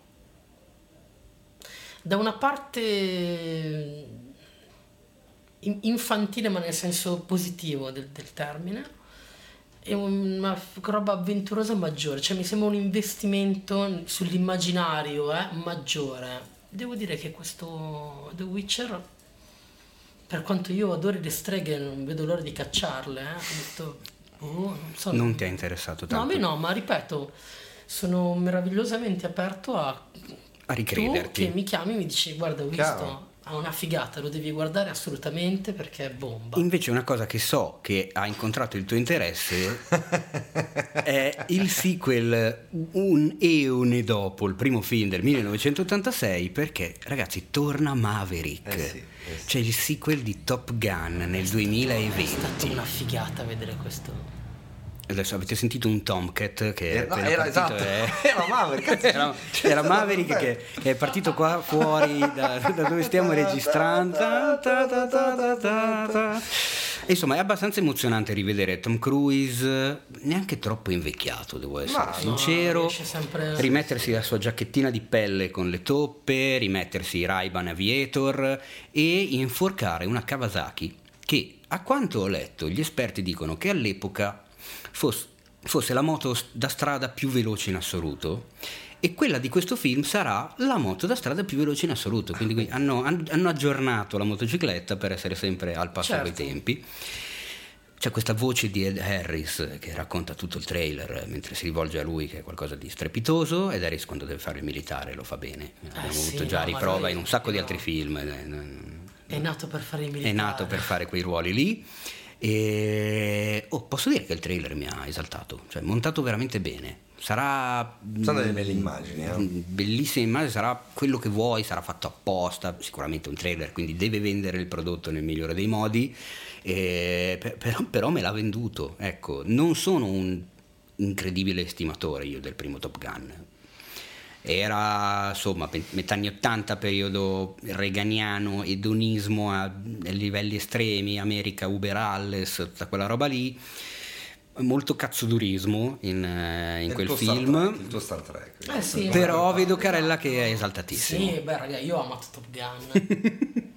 Proprio. Cioè, per- io quando l'ho visto da, da- da ragazzetto, wow, ragazzi, bellissimo, mi è piaciuto un sacco. Detto questo, eh, come dire, con eh, assolutamente la consapevolezza che ci siano dentro tutte le cose di cui hai appena parlato, quindi non stupido. Però se ti va a beccare delle cose interiori di un certo tipo e le becca talmente bene, ci va vaffanculo. eh. Vado. E io devo dire che anche rivederlo, appena l'ho visto, sarà che ormai comincia a entrare no, in un'altra fase della vita. Mm. Com- Come comincio a riconoscermi in questa cosa che gli viene detta. Hai fatto, eh, abbattuto tre aerei, eh, ma come sei ancora capitano dovresti essere ammiraglio? E non c'è risposta in qualche modo. Ah, non so perché già mi rivedo? Io dico, eh, ti capisco, però effettivamente... Sì, Io punto, pu- punto a favore, devo dire che al posto di Kelly McGillis si vede nel trailer Jennifer Ah, Connelly. wow, sì. E vabbè, e lì mi hai comprato quattro volte di più. No, sono già Cioè, innamorato, Assolutamente. Io sulla Connelly posso. bah, anche proprio. È, è una cosa brutta da dire, eh. Però è dai tempi di C'era una volta in America che mi piace la Connelly. So che sto dicendo una cosa dai da. tempi da- di da- da- Labyrinth, Labyrinth, è ancora peggio. eh, eh, insomma, però C'era una volta in America era un po' più piccola, è, è proprio da manette. eh, quindi vabbè. Guarda, Era più piccola di. Però eravamo sì, molto più Labyrinth. piccoli anche eh, noi, probabilmente Eravamo molto più piccoli per noi. c'era più Labyrinth che. Eh, beh, io, io credo di essere assolutamente suo coetaneo, quindi già ai tempi non ero d'arresto. Sì, no, è vero, può darsi. Quindi- Mi sa che sei, mi sa che sei lì. Sì. Comunque la Jennifer è sempre, È sempre un gran Jennifer. bell'acquisto. Poi basta che ci sono queste immagini dove si gira, ti basta, poi dici, ba- vado Eh, a vedere, eh sì, assolutamente, assolutamente. C'è la scena in silhouette, in controluce del tipo che fa volteggiare la palla da football al tramonto. Ah, C'è sì, tutte sì, queste immagini, Ma questa c'è- iconografia proprio capisci, top ganiana. Eh, capisci già il racconto, come dire che lui è sicuramente è lui, è colpa sua se non è riuscito a fare la cosa perché c'ha quel carattere che comunque non crescerà mai, anche che palle cresci, Esatto. che basta, non è possibile, ma allo stesso tempo è affascinante così. E poi comunque- se, se posso esprimere un- una volontà, tanto non accadrà mai, ma mi auguro che non esca neanche più un altro trailer di questo film, perché questo è riprende un po' lo stile dei trailer di una volta, ovvero ti presento il film, ma non ti racconto niente, Niente. del plot. Assolutamente sì. Vieni a vederlo affascinato da quello che forse potrebbe essere, da quello che ti immagini sia, ma non ti racconto niente della storia. Potrebbe farlo, avrebbe la forza per farlo. Avrebbe Cioè, sicuramente la forza per fare un film del genere, assolutamente. Comunque devo dire che anche a guardarlo così deve essere un lavoro tecnicamente Sì, sì. complicatissimo perché già E alcune le inquadrature che inquadrature mi hanno abbiamo visto sorpreso, già assolutamente sì. Beh, ce n'è una anche con, eh, dove si vede il, il cockpit con dentro Tom Cruise che parte con il suo caccia dalla porta aerei. Conoscendo Tom Cruise, secondo me lui è partito Potrebbe essere. l'aereo. Non è assolutamente computer grafica. Cioè... Quella, fan- quella inquadratura fantastica c'è lui nella carlinga e tre aerei dietro tutto perfettamente in asse cioè o l'hanno fatto in computer grafica ma conoscendo Tom Cruise L'hanno fatto. saranno stati lì a Ma mettere sì. gli aerei dietro in asse ma Voglio anche Ti ricordo Wes che uno che- di fare quella. Che per, esatto, ti ricordo che è uno che per Mission Impossible Fallout ha fatto 106 lanci col paracadute per Sì, una sì. scena. eh. Ma anche la scena quella del... eh, Quel- nel film prima, esatto, che era Rogue Nation, mi sembra, lui si è attaccato all'aereo, l'ha girato tipo un 25 Eh, volte. 25 volte Poi chiaramente aveva la, la, la, la- Certo, l'imbragatura che certo, poi è stata cancellata certo. digitalmente, però questo era veramente attaccato all'esterno di un uno che aereo dice, che "No, prende il decollo. C'ho l'imbragatura. Assolutamente, tra l'altro, cosa figa secondo me, un cinefest non così a credo che però sia lui a guidare l'aereo all'inizio a 6 metri da terra No, quello non No. penso. quello sarà un pilota israeliano Anche perché veramente, cacchio, va bene Tom, va bene tutto, ti apprezzo, ti stimo per quello che fai, ma eh, no. Cioè, No, non- quello credo adesso che sia Non esageriamo. Comunque, Cinefett simpatico su Rogue Nation, su quella scena in cui lui- rimane attaccato fuori dall'aereo, aveva delle lenti a contatto speciali che gli coprivano completamente tutto l'occhio, Ma dai. lenti trasparenti, perché in questo modo riusciva a tenere quantomeno una minima gli occhi aperti, altrimenti a quella velocità con l'aria eh, non- non poteva, non poteva recitare fondamentalmente, era costretto a tenerli chiusi e quindi gli avevano... Che comunque, nonostante quello, se non ricordo in quella scena c'è una netta fatica di Eh tenere sì, gli eh, si aperti. vede, porco cane. Apri il portellone! Cazzo, nonostante Apri le il lenti, portellone! ragazzi però lo Vabbè. stimo lo stimo eh, guarda sì. ragazzi No, a più, quel più- punto di più, vista più, sì. più, più cresco più Io continuo a dire che secondo me lo fa un po' perché è drogato di adrenalina Certo, e un po' perché spera che prima o poi gli vada male Ah, anche e perché così può uscire da Scientology, Scientology. perché da vivo non riesce a uscire da quel posto lì può essere anche questo quindi È lui difficile. ma è forse, difficile forse il suo sogno è morire in azione ah so- assolutamente secondo me a questo punto sì è evidente ma guarda io glielo auguro con tutto il cuore a questo punto cioè, nel Non so se hai visto Fallout, tu l'ultimo Mission L'ho Impossible. visto solo, l'ho visto al cinema, che secondo l'ho me è visto con un ottimo film d'azione. Io personalmente l'ho messo nella mia top 10 del 2018 addirittura, non me ne vergogno. L'ho rivisto No, no, mi è piaciuto. No, no, con la. Chiacchi che non l'aveva visto, e non da tregua mai. È forse il migliore dei Mission Impossible. Adesso butto, butto questo parere che È magari è esagerato. è uno dei migliori. C'è l'inseguimento in motocicletta eh, con lui che guida senza casco in mezzo a Parigi, che è qualcosa di impressionante. Ma comunque vedremo questo Top Gun Maverick che ci aspetta nel 2020 e chissà che cosa sarà, chissà che storia ci racconterà. Lo vado, io comunque lo vado a vedere. No, no, Io assolutamente. quello è indubbio, cioè sicuramente si andrà a vedere. Allora, eh, cambiamo discorso, ne approfitto per fare un piccolissimo, un, eh, un microscopico spazio che mi sono inventato nella, nella puntata scorsa, dedicato alle rubriche di cinefx.it, perché ritengo che siano una delle cose eh, che differenziano il sito da tanti altri siti simili di cinema dove trovate le news e le recensioni, su cinefx.it trovate anche le rubriche, cioè molti redattori hanno scelto di eh, curare una propria rubrica tematica con eh, un, un- un senso generale ben preciso e ben rivolto a, a- a qualcosa di particolare. Settimana scorsa ho presentato Animali nel cinema di Lorenza Guerra, questa settimana volevo presentarvi Storto d'autore, una rubrica tenuta dall'avvocata di diritto d'autore Claudia Ruggero dello studio Dandi Media che ha scelto di collaborare con cinefx.it. Storto d'autore è, fondamentalmente è tutto quello che avreste voluto sapere sul diritto d'autore ma che non avete mai osato chiedere. Gli articoli sono a cadenza settimanale, finora la Claudia ne ha scritti veramente tanti e riguardano tutto ciò che diciamo di legale eh, tocca il mondo del cinema, quindi eh, a chi appartiene veramente un film, eh, al regista, al produttore, allo sceneggiatore, come fare per depositare una sceneggiatura, eh, come si può fare, come ci si può muovere per raccontare la biografia di una persona non, esisti- non- non- più in vita, a chi bisogna rivolgersi, di chi sono i diritti all'immagine, eh, le clausole pay and play, i contratti di produzione, i contratti di opzione cinematografica, tutto quello che insomma riguarda appunto la parte legale eh, del mondo del cinema. Tra l'altro, la cara Claudia ha appena scritto un libro che raccoglie tutti gli articoli scritti sul sito, si chiama Il Dandy, lo trovate anche su Amazon e lo riconoscete perché nella copertina c'è anche il sottoscritto ha scelto, ah, ha scelto ecco di mettere perché. il micro Teo che vedete se frequentate il sito quando, fre- quando, raggiungete i livelli e conquistate i livelli successivi c'è il, c'è il, piccolo Teo cartone animato che è presente anche nel video promo che vi fa i complimenti. Ecco quell'immaginetta del micro Teo cartone animato è sulla copertina del libro Il Dandy. Quindi diciamo che lo riconoscete al volo. Questo era Storto d'autore. Chiudiamo la piccolissima parentesi dedicata alle rubriche di cinefx.it a cui io tengo tantissimo e faccio sempre i complimenti complimenti ai miei redattori perché sono rubriche, ormai ne abbiamo credo una ventina almeno, se non di più, e sono una più bella dell'altra. Passiamo alle news, perché è una settimana pregna anche di news. Intanto un, uh, un breve accenno al fatto che pochi giorni fa abbiamo festeggiato il cinquantesimo anniversario della Luna. Eh sì e sul sito trovate una classifica dei migliori otto film dove c'è la luna protagonista ho voluto così ricordare, bene, ricordare, l'evento dal punto di vista cinematografico partendo da Totò nella Luna.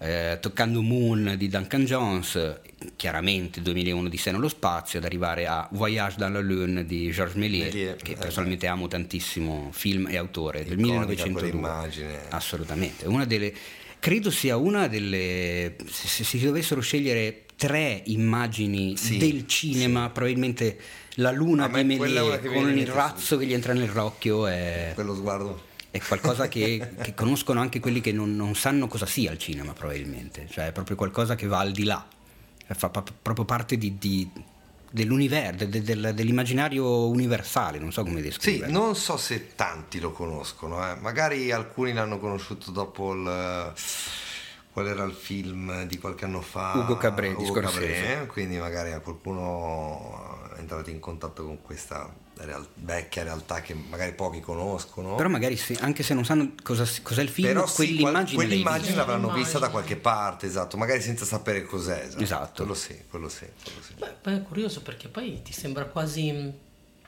cioè se penso che la prima uh, proiezione cinematografica sia l'arrivo del treno di... No, no attenzione. No, no. qual è? Eh, in realtà quello è l'arrivo del treno che narra la leggenda, fece scappare gli sì. spettatori del cinema, che poi in realtà pare che non sia che andata vediamo così. nelle comiche di Appartiene alla seconda proiezione dei Lumière, al secondo ah. pacchetto di cortometraggi. Nel primo pacchetto, quello famoso andato il 28 dicembre 1895 al, al Café de Capucines, mm eh, non c'era, eh, c'erano altri dieci cortometraggi che non prevedevano quello del, del treno. C'era il primissimo in assoluto è l'uscita degli operai delle officine Lumière, quindi vedi, camera fissa con loro che escono dalla fabbrica. E poi c'era anche il primo, tra questi dieci c'era il primo film comico della storia, ovvero l'innaffiatore annaffiato. C'è questo giardiniere che mentre innaffia il giardino per eh, un problema, uno scherzo, gli, gli si rivolta contro la, la, la canna dell'acqua e si ritrova bagnato.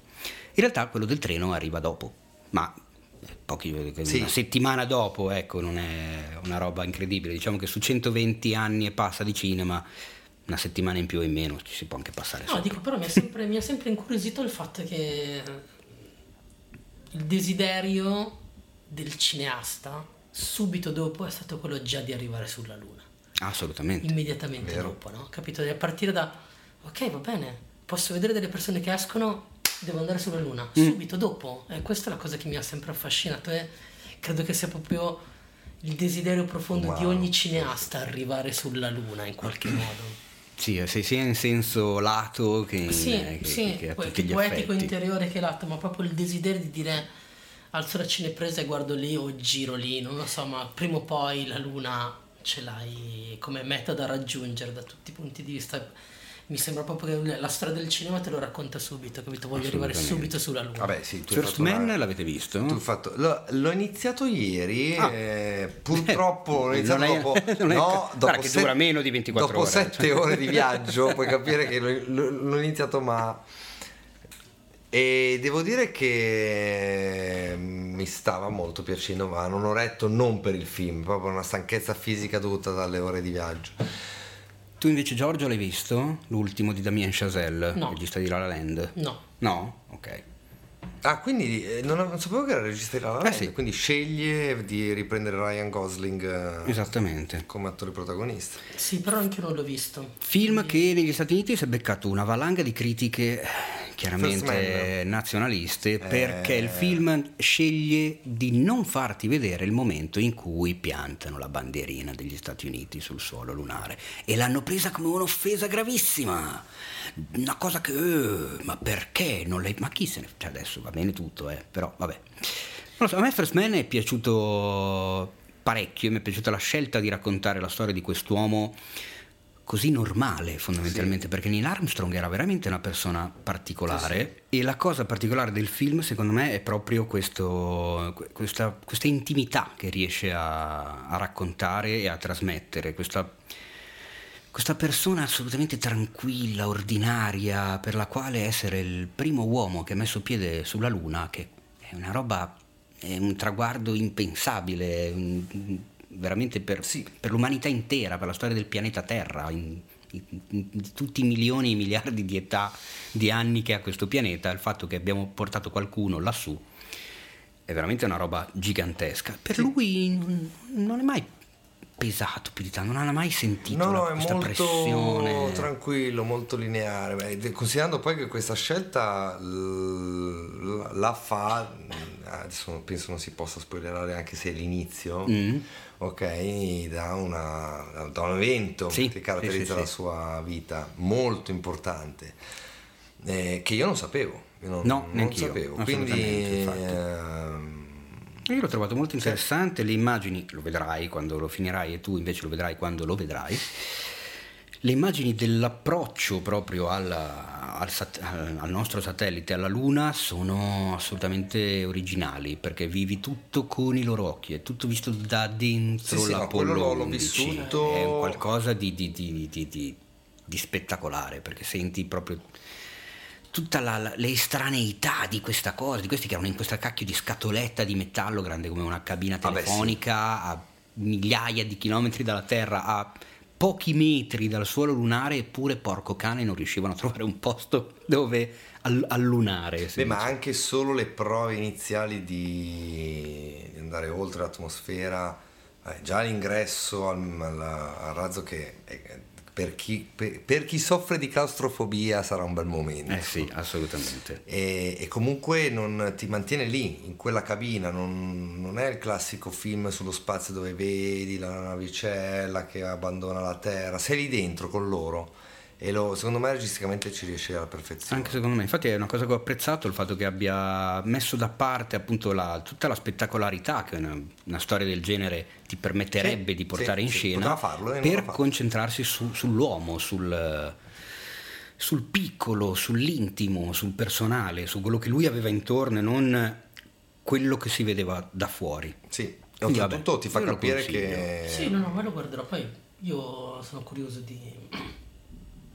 È comunque la storia, la parte che mi ha sempre più affascinato è l'idea dell'uomo, cioè un uomo in una situazione così.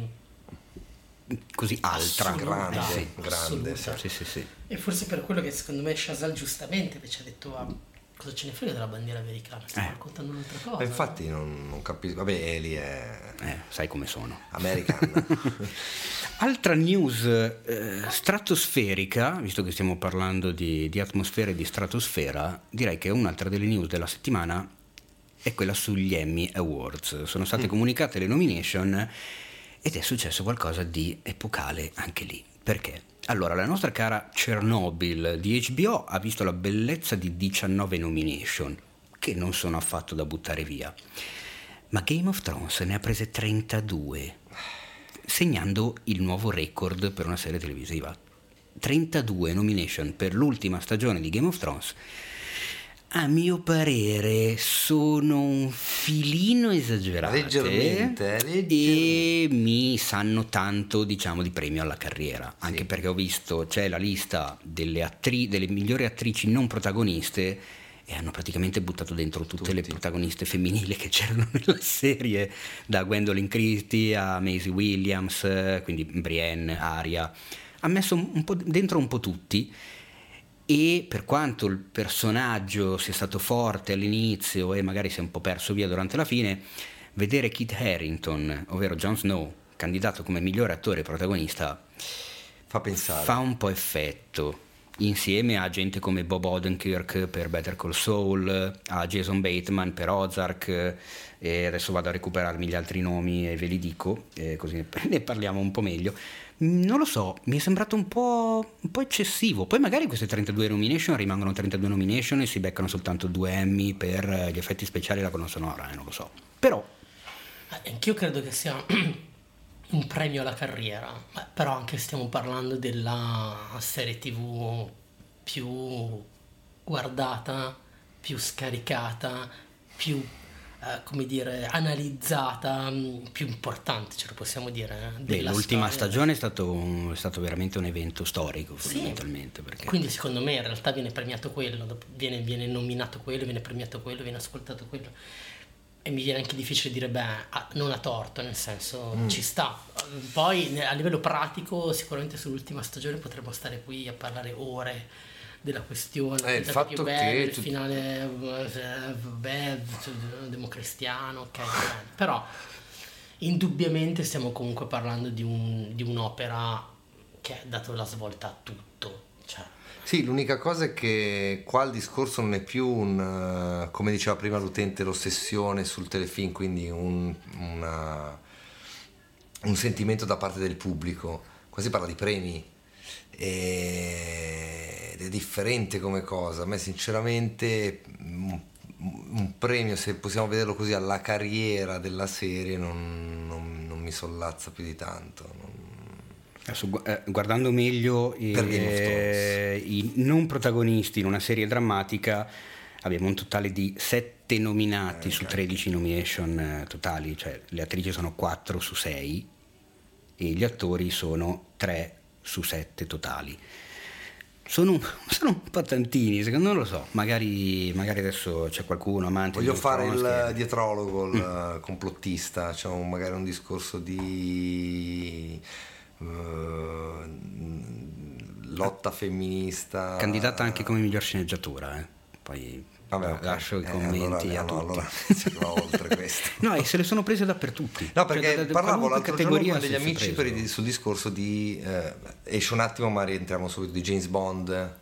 Quanto pare che adesso c'è il passa a una versione femminile? Allora, ne abbiamo parlato nella puntata scorsa, in realtà la notizia eh, dava modo di essere clickbaitata ah, in okay. maniera becera ah, okay. ed era anche difficile fare un titolo mm-hmm. che raccontasse la notizia ma che non la raccontasse in maniera da, da, da, per attirare gente, sì. come tipo carta moschicida, perché a quanto è, la, la, questione è così: nel prossimo film, che per adesso si chiama ancora Bond 25, non okay. ha ancora un titolo. Eh, ci sarà un momento, pare all'inizio del film, in cui a James Bond viene tolto il numero 007 mm. come numero operativo e viene dato ah. a eh, Lashana Lynch, l'attrice, che interpreta un agente segreto della, della, della sua agenzia, alla quale viene assegnato il numero 007 quindi non vuol dire che lei ah, allora, è la nuova James io, Bond. Oh, eh, allora James Bond rimane, Daniel Craig rimarrà, non si sa ancora chi per i prossimi film, perché questo pare a tutti gli effetti sia il suo ultimo, nonostante siano tre film sì. che dice che è il suo ultimo, questo dovrebbe esserlo. Però era anche difficile effettivamente da comunicare come notizia, come news dal titolo senza incorrere in, in, in qualche becerata da, eh. da clickbait, perché com- come lo racconti? È lunga da dire. Ok, vedo che hai alzato il ditino, prego. No, la parola complotto, la parola complotto, giusto? Sì. Mi ha fatto venire in mente una cosa, però possiamo fare un micro passo indietro. Certo. Torniamo sulla Luna. Ah, attenzione. Ah, scusate, Ce n'è da dire a livello complottista. No, mi è venuto in mente il film che a me ha sempre colpito di più su questa faccenda che è Capricorn One. Attenzione, uh. non l'ho messo in lista perché parla di Marte, però ho capito benissimo no, dove vuoi arrivare. Infatti ho capito perché non l'hai messo in lista, però a me inevitabilmente certo. tu, è uno dei primi che mi viene, sì, che sì, viene sì, in testa. Ovviamente non so chi l'abbia visto, eh. chi non l'ha visto guardi Capricorn One, a parte che è uno di quei film degli anni Ottanta. Cosa mai tirato fuori? Beh, brevissimamente è la storia di questi tre astronauti che devono fare una spedizione su Marte, ma se non ricordo male, anche loro sono convinti di, di, andarci, in realtà viene fuori che il governo degli Stati Uniti architetta tutto per mettere in ballo una messa in scena per far finta di averli mandati sul serio quando in realtà non li ha mandati.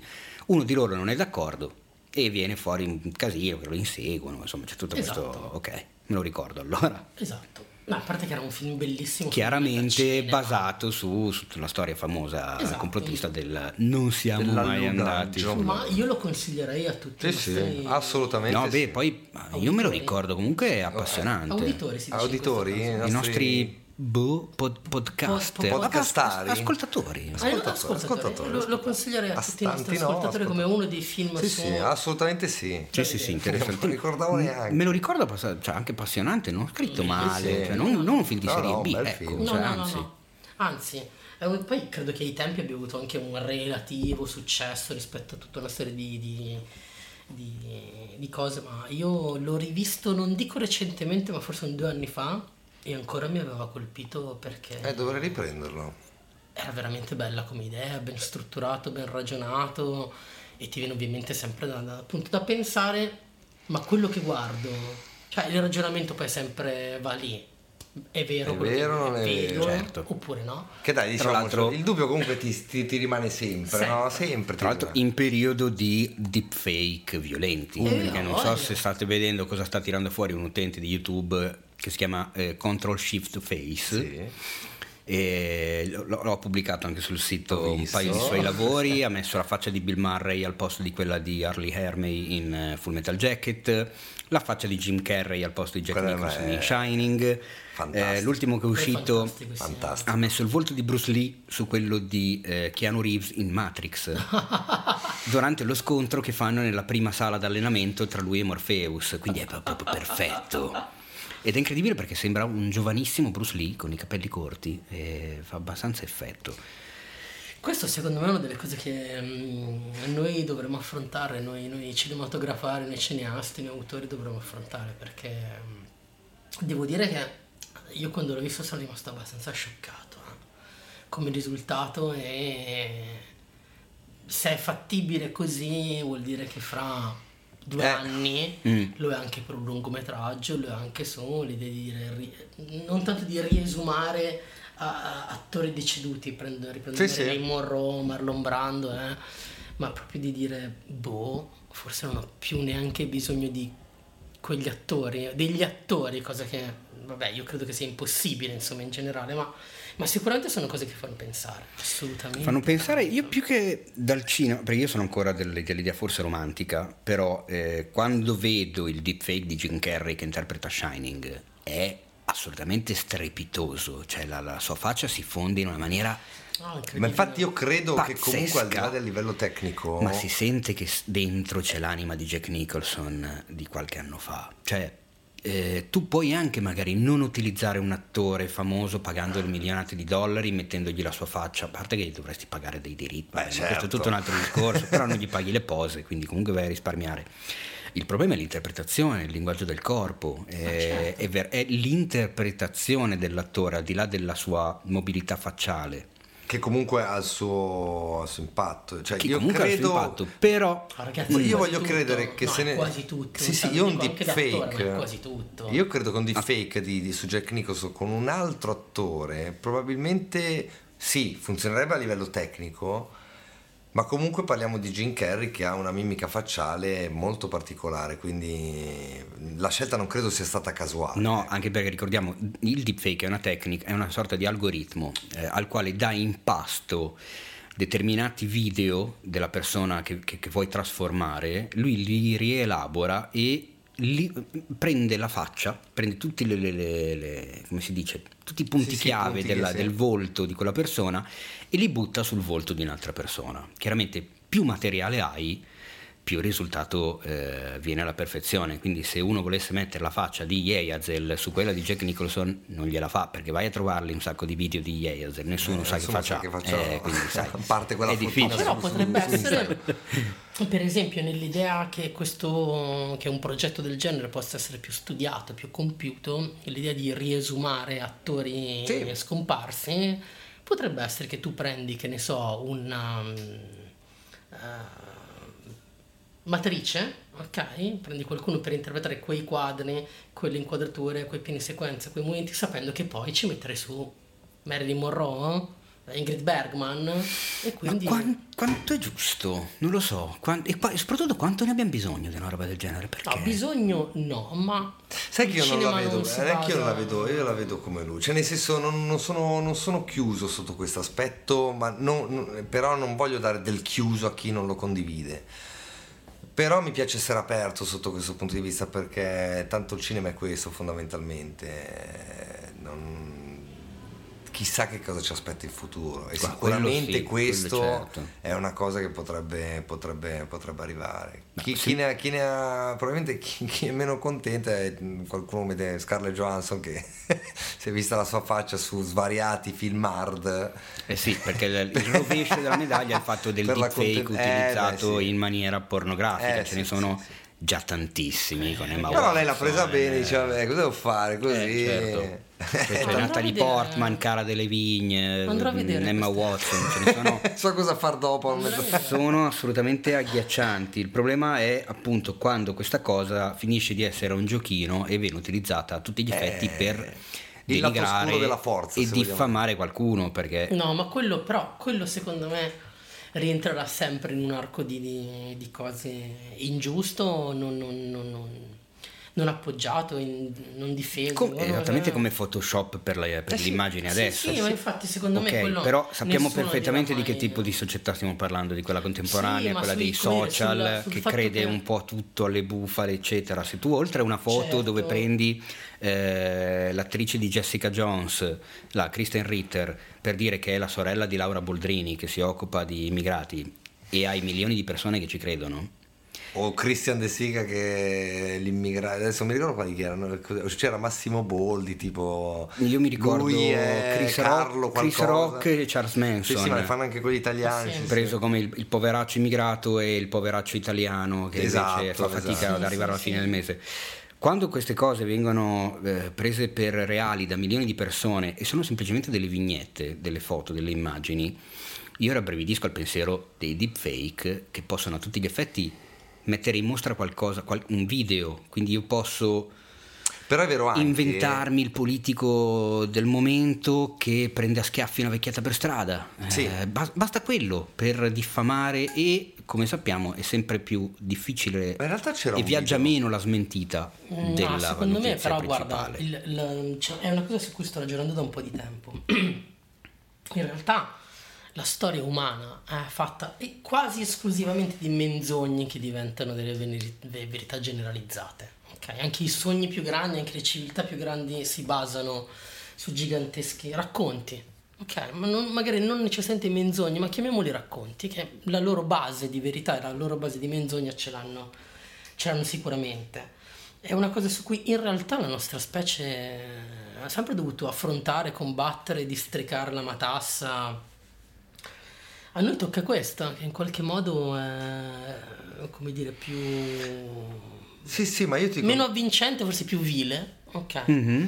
Però, insomma, l'idea di districarsi fra verità e menzogna, secondo me, le, la nostra specie ce l'ha sempre avuta. Uh, forse paradossalmente però abbiamo invece più strumenti dei nostri avi precedenti per capire, per cercare di capire dove sta la menzogna, dove sta la verità o, o quale menzogna o quale verità c'è utile loro ne avevano comunque secondo me molto meno, cioè eh. se pensa a un contadino del, del 1200 eh, doveva credere a quello che vedeva doveva credere per forza era l'unica senza andare tanto lontano ricordiamoci Orson Welles nella famosa Beh, trasmissione sì, radiofonica dove leggeva. La guerra dei mondi esatto. del quasi suo omonimo facendo impazzire una nazione eh, intera esatto. che era convinta che fossero arrivati gli alieni. Che meraviglia è però. Ma infatti se tu cioè, ci fai caso... può essere meraviglioso quando ti racconta qualche cosa di necessario. Quindi anche qui devo dire, non, adesso non voglio parlare sempre della figa in azione, la figa in azione, eccetera. Però, come dire, anche vedere un pollo con Natalie Portman. Ma perché io, no? Certo. Perché no? no, no, no, no. Poi io, l'importante io è sapere. l'importante è giusto, è, è giusto che tu non sia d'accordo. È, sapere che... è un gioco. Mm. Per Ma, me, per allora, me Teo, fondamentalmente mm. se ci mm. pensi però è anche vero che quello che diciamo che il, il Christian De Sica spacciato per il poveraccio che non ci arriva a fine mese piuttosto che Chris Rock per l'immigrato e, e quant'altro sono fake che comunque nascono e rimangono lì, non, non, è successo un casino a Chris Rock piuttosto che ok. Esatto. No, no perché comunque... non era quello l'intento del meme. L'intento è sempre un gioco, è sempre un gioco. Mm, eh. Dipende. Non, cioè, ma io non ho mai visto sul, sul web il meme parte, parte dal, dal, voler essere un gioco. Ci sono, c'è la mandria di ignoranti che ci cascano e non solo ci cascano ci vanno anche pesanti, sono d'accordo, però comunque rimane lì, non, non, non lede l'immagine comunque di, dell'attore o del personaggio, almeno fino ad oggi. Quindi questo fino a un certo punto mi, mi, mi lascia tranquillo. È indubbiamente interessante la tecnologia del deepfake, cosa può portare sia a livello positivo che negativo, quello sì. Però io per ora mi piace vederla fondamentalmente in maniera positiva. Non, quel, quell'altro aspetto mi piace più il gioco, mi piace più l'idea di pensarlo, ma rimane lì. Ecco. Io come, uno, uno degli aspetti che mi incuriosiscono più del nuovo discorsese di Irishman è il fatto che per la, per la maggioranza del film vedremo Al Pacino e Robert De Niro ringiovaniti di 40 anni che ah, è uno dei motivi per i quali tecnica, no? sì, ma non per così tanto no, minutaggio. Lo so, lo so, cioè, qua so. pare che sia veramente loro siano protagonisti molto più in scena, abbiano molto più screen time da ringiovaniti che come sono adesso. E parliamo di due attori che 40 anni fa ce li ricordiamo tutti, perché ci ricordiamo tutti che faccia aveva certo. eh, Al Pacino nel Padrino e che faccia aveva eh, Robert De Niro in Taxi Driver. Quindi è anche difficile prendermi in giro e farmi vedere un Robert De Niro e un Al Pacino giovane che però lo vedo che c'è qualcosa sì, che non... Sì, però per esempio dico, parlo... Però quello è tutto un altro Usando discorso. una parola alta, diciamo, da, da, da autore, ok? Forse è troppo alta, ma insomma... Io lo vedo come una possibilità, non come una... Sì, sì, sì, quella assolutamente. Cioè, ripeto, è una possibilità, dopodiché non credo che si possano... Anzi, credo che l'unica cosa veramente insostituibile siano gli attori, in assoluto però prendiamola come un vantaggio in più, una possibilità in più che ho di raccontare una cosa o di utilizzare un viso che magari per quella storia lì per me... Sì, cioè, dip- esatto, dipende co- cosa vuoi farci poi, assolutamente uh, sì. Vivian volevo Lake, River Phoenix. Esatto, io volevo, guarda, te lo dico, io voglio lui. Boh, non lo so, posso averlo 10 minuti?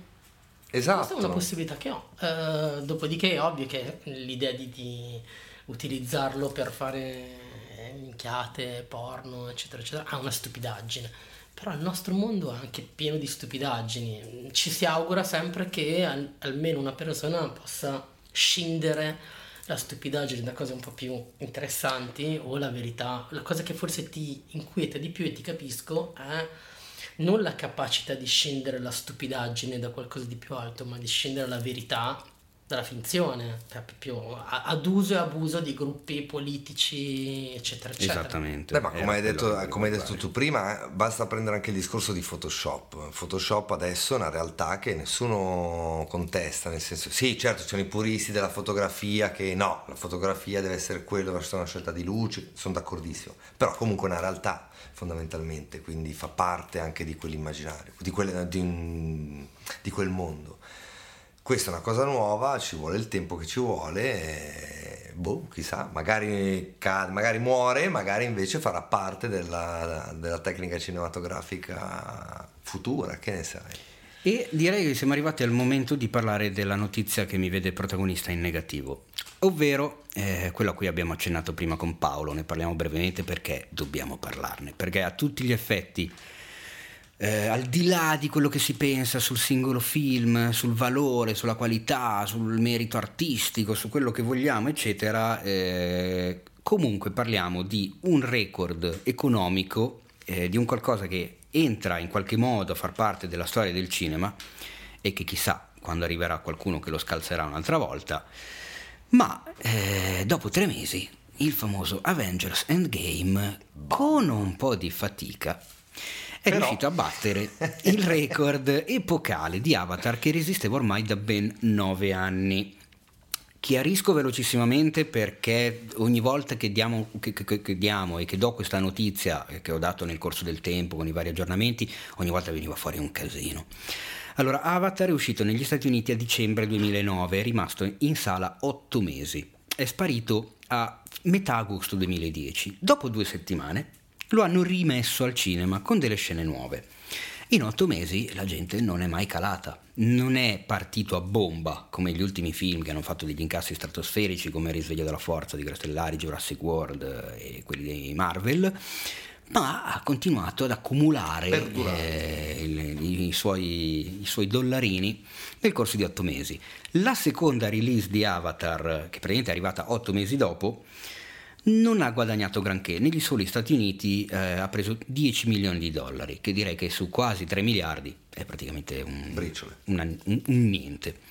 Avengers Endgame è uscito a fine aprile negli Stati Uniti, il 24 da noi, il 26 da loro, è rimasto in sala due mesi prima di questa incredibile novità che è stata portata come una nuova versione del film che prevedeva l'inserimento di una clip dall'ultimo film di Spider-Man, un messaggio dei registi, un video tributo a Stan Lee e questa scena aggiuntiva messa nella fine dei titoli di coda di Hulk, un 40 secondi di scena con una computer grafica assolutamente non definitiva, che sembrava un videogioco della PlayStation 1, qualcosa di abbastanza imbarazzante, che ha fatto incazzare tantissimi, cioè lo vedi proprio che, che, muove la mano prendendo il telefono e la mano è fissa, lui lo senti doppiato da Marco Raffalo ma non muove neanche la bocca, è veramente una cosa abbastanza buffa.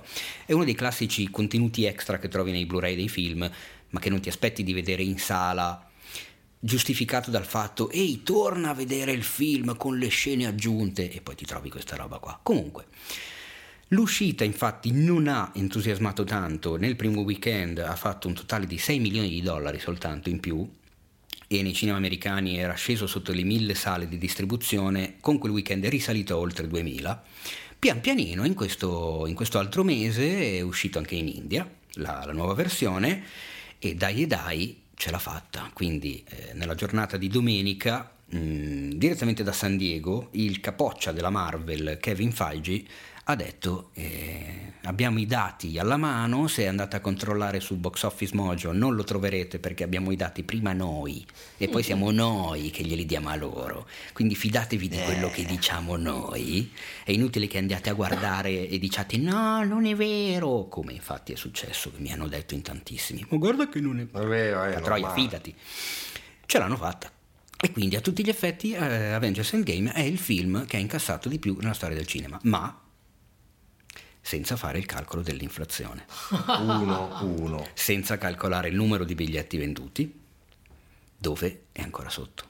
È ancora sotto ad Avatar, è ancora sotto a Star Wars, è sotto Via col Vento, poi, eh. è sotto un sacco di gente. Però, al, al, dire, al netto di inflazione, stacco di biglietti, il primo ancora qual è? Via col Vento. Grande questo. Per questo che vorrei Vivian Leigh. Vedi, esatto. Viva il deepfake. Via col vento ha venduto la bellezza di 202 milioni di biglietti. Eh beh, cacchio. Negli Stati Uniti. È qualcosa di, di, epocale, ma è stato al cinema per anni, eh, so, ragazzi, non per mesi, per anni. Eh, parliamo no, del, allora, parliamo del 39, del 40, dove comunque non, non, c'era praticamente la allora, parliamo della, parliamo della sfida che sono fondamentalmente Avatar e Avenger. Vai, innanzitutto c'è un dato oggettivo, tu hai perso una scommessa, Esattamente. devi fare una ragione. esatto. Possiamo inventarci la qualunque, ma devi pagare sta birra. Devi pagare sta birra. Anche se ci sono due fattori a mio favore e uno solo a favore di Paolo, ma va bene, ok, Ti faccio una domanda domanda, è stata una lotta impari o no? Mm. E parlo in termini di periodo storico. Anche se non parliamo di tanti anni di differenza. Beh, guarda che parliamo comunque di nove anni di differenza che non sono, non sono pochi dal punto di vista Però ti ricordo che in Avatar l'ambiente social comunque non ha influito poco, meno di quanto può influire in, uh, negli Avenger, perché adesso siamo nel boom del, del, del ah, social. Ha influito poco. Ha influito, cioè... N- non tanto poco, perché io mi ricordo eh, all'epoca di Avatar che c'era, era più magari su Facebook. Che era appena arrivato. Ma c'era questa roba di voglio andare a vivere su Pandora, voglio Pandora, era ovunque questo, questo desiderio di andare a vivere, quindi lì era una mera ossessione, era diventata. Allora, Però diciamo, indubbiamente i periodi sono molto diversi. Adesso il, diciamo che di base eh, stiamo parlando di un film che è una si chiama IP, una proprietà intellettuale originale possiamo dire quello che vogliamo sul fatto che assomigli a tanti altri certo. film, ma quello stringi stringi, le storie sono sempre quelle, quindi vabbè. Sono sette. È bravissimo, e dopo le elencheremo, e infatti ho in mente un articolo su sta cosa da mesi. Però comunque Avatar nasce e muore, almeno fino all'anno prossimo, come film unico, certo. chiuso in sé, con la sua bella promozione, battage pubblicitario ha sfruttato tantissimo la questione della tecnologia 3D attiva, che era a tutti gli effetti qualcosa di nuovo. I film in 3D esistono fin dagli anni 20 con l'anaglifo, con le lenti rosse e verdi, ci sono state a ondate il 3D nel cinema è sempre tornato, a partire dagli anni 20, poi è tornato negli anni 50, è tornato negli anni 70, è tornato negli anni 90, è tornato negli anni 2010, ogni tanto ritorna. Qualche anno fa, pochissimi anni fa, era tornato ancora a bomba, c'erano più film in 3D al cinema che in 2D è rimorto di nuovo come tecnologia. Io boh, non ci ho mai creduto. Quindi dalla cioè. parte sua c'ha quella roba lì, ma dall'altra parte c'è il film che è il coronamento di un percorso iniziato 11 anni fa e con 21 film alle spalle che hanno costruito il pubblico, lo hanno preso per mano, lo hanno accompagnato lungo tutto questo percorso ed è un film che comunque anche eh, guardando il suo fratello gemello Infinity War, a maggior ragione Endgame, tu non puoi andare a vederlo se non hai visto almeno qualche altro film. Può del, essere anche uno svantaggio questo. Eh, può anche essere uno svantaggio, ma dall'altra parte è una tecnica promozionale certo. strepitosa, Ovvio. perché io ti costringo a, a, a vederti anche gli altri, a recuperarteli. Sì. Quindi diciamo che sono due cose distinte ed è innegabile, cioè sì, sì. è così, non è che si possa dire il contrario. Quindi uno partiva da solo, uno partiva ultra strombazzato, tra l'altro con appunto il film precedente che lasciava in una situazione di totale cliffhanger appeso in una maniera bestiale. Devo vedere come va Il male trionfa, i miei eroi eh, sono svaniti, eh, che cacchio succede? E altra questione secondo me da non sottovalutare e che secondo me in pochi hanno affrontato, è un film che proprio per la sua natura mh, dava, modo, dava luogo a, eh, a degli spoiler clamorosi e quindi una valanga di gente era invogliata ad andare a vederlo al cinema il prima possibile. Eh sì. Infatti ha fatto un esordio pazzesco, cioè nel primo weekend d'apertura ha sorpassato il miliardo di dollari nel mondo, nel primo weekend perché hanno tutti assalito le sale per evitare di farsi raccontare il film dagli altri, di scoprirlo sui social, di, di, di ricevere il messaggino. Come è andata a finire? Come è successo a me? Esatto, come è successo a te. Un po' come il capodanno su Rai 1 dove è passato sotto, non so se vi ricordate questa no. cosa, ah, sì. ma ha sempre fatto morire dal ridere. Era... E vabbè, ormai si può dire perché non, va bene che siamo spoiler free, però diciamo che ormai è alla portata di tutti, è successo nel 2015. Vabbè, dai, questa, è uscito... se, se, non sei in ignoranza. Dai, star, eh, io vabbè, ho la mia idea sugli spoiler, non dovrei dirlo, però va bene. Siete avvisati, se non avete visto il risveglio della forza, eh, mandate avanti il podcast di un minuto e poi riascoltate. Star Wars, il risveglio della forza, eh, c'è la scomparsa di un personaggio fondamentale che è Han Solo. Okay. Ed era l'enorme spoiler di quel film. È uscito a metà dicembre. Durante la diretta del Capodanno di Rai 1, all'epoca c'era la possibilità di mandare gli auguri ecco. via sms e sul crawl a fondo schermo a un certo punto un compare un Han Solo muore. Un genio. che è stato qualcosa di clamoroso. Geniale, geniale, geniale. Tanto bastardo quanto geniale, cazzo. E c'era un sacco di gente che il film ovviamente non l'aveva ancora visto e se tu dici quel, quel nome e quell'azione no, non puoi non collegarlo no, al fatto certo. che sia legato all'ultimo film, cioè n- non ne esci. Bastano tre, tre parole. Cioè, Soldi spesi meglio. E chissà chi è stato, cioè non si sa. Però vabbè, al di là di quello, eh, secondo me Avengers Endgame ha avuto un, un esordio spettacolare anche, anche per, quel, per quel motivo. lì. Sì, sì, indubbiamente, indubbiamente, Un po' come tanti film ultimamente, perché ormai lo spoiler è una delle cose più temute del mondo. Cioè Ma anche che sia serio. È facile beccarlo ormai eh sì, al giorno eh d'oggi, sì. quindi non, non, ci puoi fare eh, niente. a me sembra proprio eh, come dire, il fatto che sia diventato veramente rappresentativo del fatto che il sistema comunicativo oggi è più importante del contenuto, cioè il sistema mm. che usi sì. per comunicare quella cosa è più importante del contenuto stesso. Questa è una banalità, non è che ci stiamo abbiamo fatto chissà che, che grande riflessione, Però Avengers Endgame a me fa venire proprio in mente, come dire, che questa roba a livello planetario è assolutamente riconosciuta e probabilmente la maggior parte delle persone che sono andate a vederlo non sono andate a vederlo perché volevano vedere No, chissà no. che grande film, però fare parte di un'esperienza anche lì collettiva per cui tutti quanti dobbiamo farne parte, dobbiamo vederlo, perché fa parte del sistema comunicativo globale. Questa sicuramente è una grande furbizia eh, delle major. Dopodiché, secondo me, anche il fatto del noi, cioè del fatto che comunque questi film sono film collettivi, non sono più film che raccontano un L'eroe protagonista, l'eroe singolo, come tanto appunto Game of Thrones sono la chiave di volta del segreto per cui uno lo va a vedere. Anche lì, non so, mi viene in mente forse qualcosa che ci piace di più che è mm, I Guardiani della Galassia. Mm. Ok, ma anche lì, hai, come dire, in maniera... Ma anche nei Guardiani della Galassia stesso c'è già un discorso certo. collettivo. Sì, sì, ma E, infatti è eh, funzionato molto di più rispetto ad altri. Trovi lì dentro il protagonista in cui tu ti rivedi e magari, non so... Certo, più possibilità, anche perché poi eh, lo dico così in maniera azzardata, però può anche annoiare eh, alla lunga l'eroe singolo, perché alla fine è sempre quel discorso lì, quando invece hai, hai davanti a te una vasta gamma su cui- di, di- di- personaggi nei quali ti puoi rivedere, nei quali mh, puoi provare, nei confronti dei quali puoi trovare odio, bene, quanta, insomma c'è un po' di tutto, accontenta un po' tutti quanti, quindi assolutamente sì. A tal proposito arriva l'altra news Eh. che è il famoso annuncio della attesa fase 4 del Marvel Cinematic Eh, Universe. che... La fase 3 si è conclusa con l'ultimo film di Spider-Man mm, e, e ancora non si sapeva assolutamente niente sulla prossima fase, che vede chiaramente eh, Disney che ha in mano ormai anche i diritti che erano di Fox e quindi si è presa in mano praticamente tutti gli eroi Marvel nella sua interezza e promette di spaccare i culi e a quanto sembra i supereroi eh, sul grande schermo non ce li toglieremo per ancora un bel po' di tempo. Però è- Hanno annunciato un sacco di roba, tra cui tra- film e serie TV esclusive per la piattaforma streaming Disney che, che quindi solta- la vedranno soltanto gli abbonati.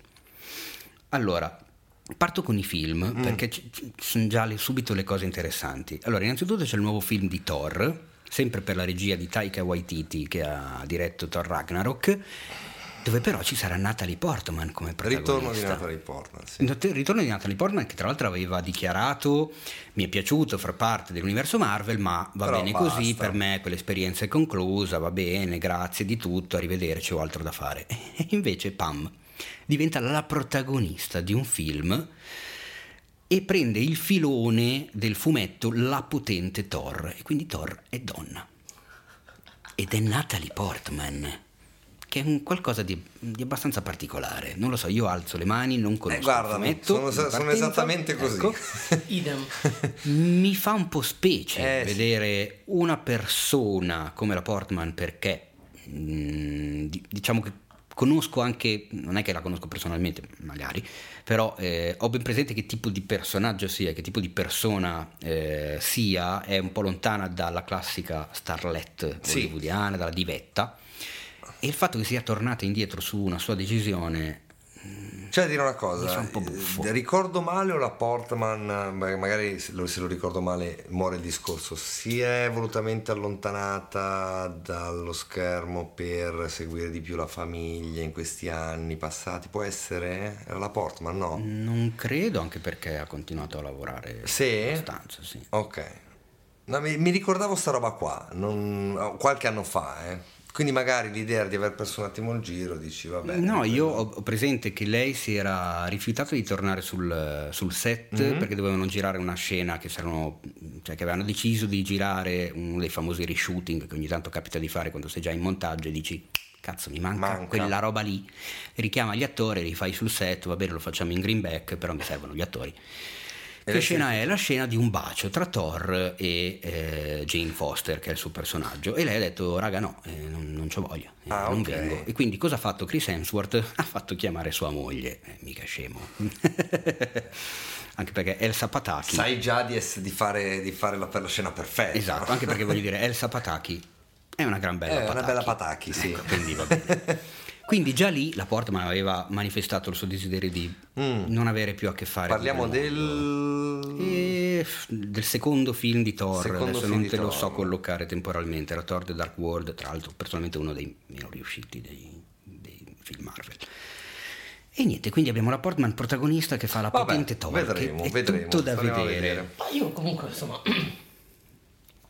a me fa piacere invece che una persona si metta in discussione, vuoi per idee, vuoi per denaro, dica ma sì, faccio questa roba qui. Cioè, per me sono opportunità, non... non ehm, Guarda, io rimango sempre dell'idea che se il prodotto riesce... Ah, quello sì, quello di Cioè, base non- a me non, non- non mi eh. interessa Sì, sì, nulla sì. delle decisioni del perché. No, anche sono d'accordo. Però chiaramente se è una scelta forzata e questa scelta forzata la percepisco a livello proprio di risultato, allora può darmi fastidio, ma non per la scelta, perché il risultato non, non mi Se soddisfa. parlo di. House of Cards. sì. Eh, E vabbè.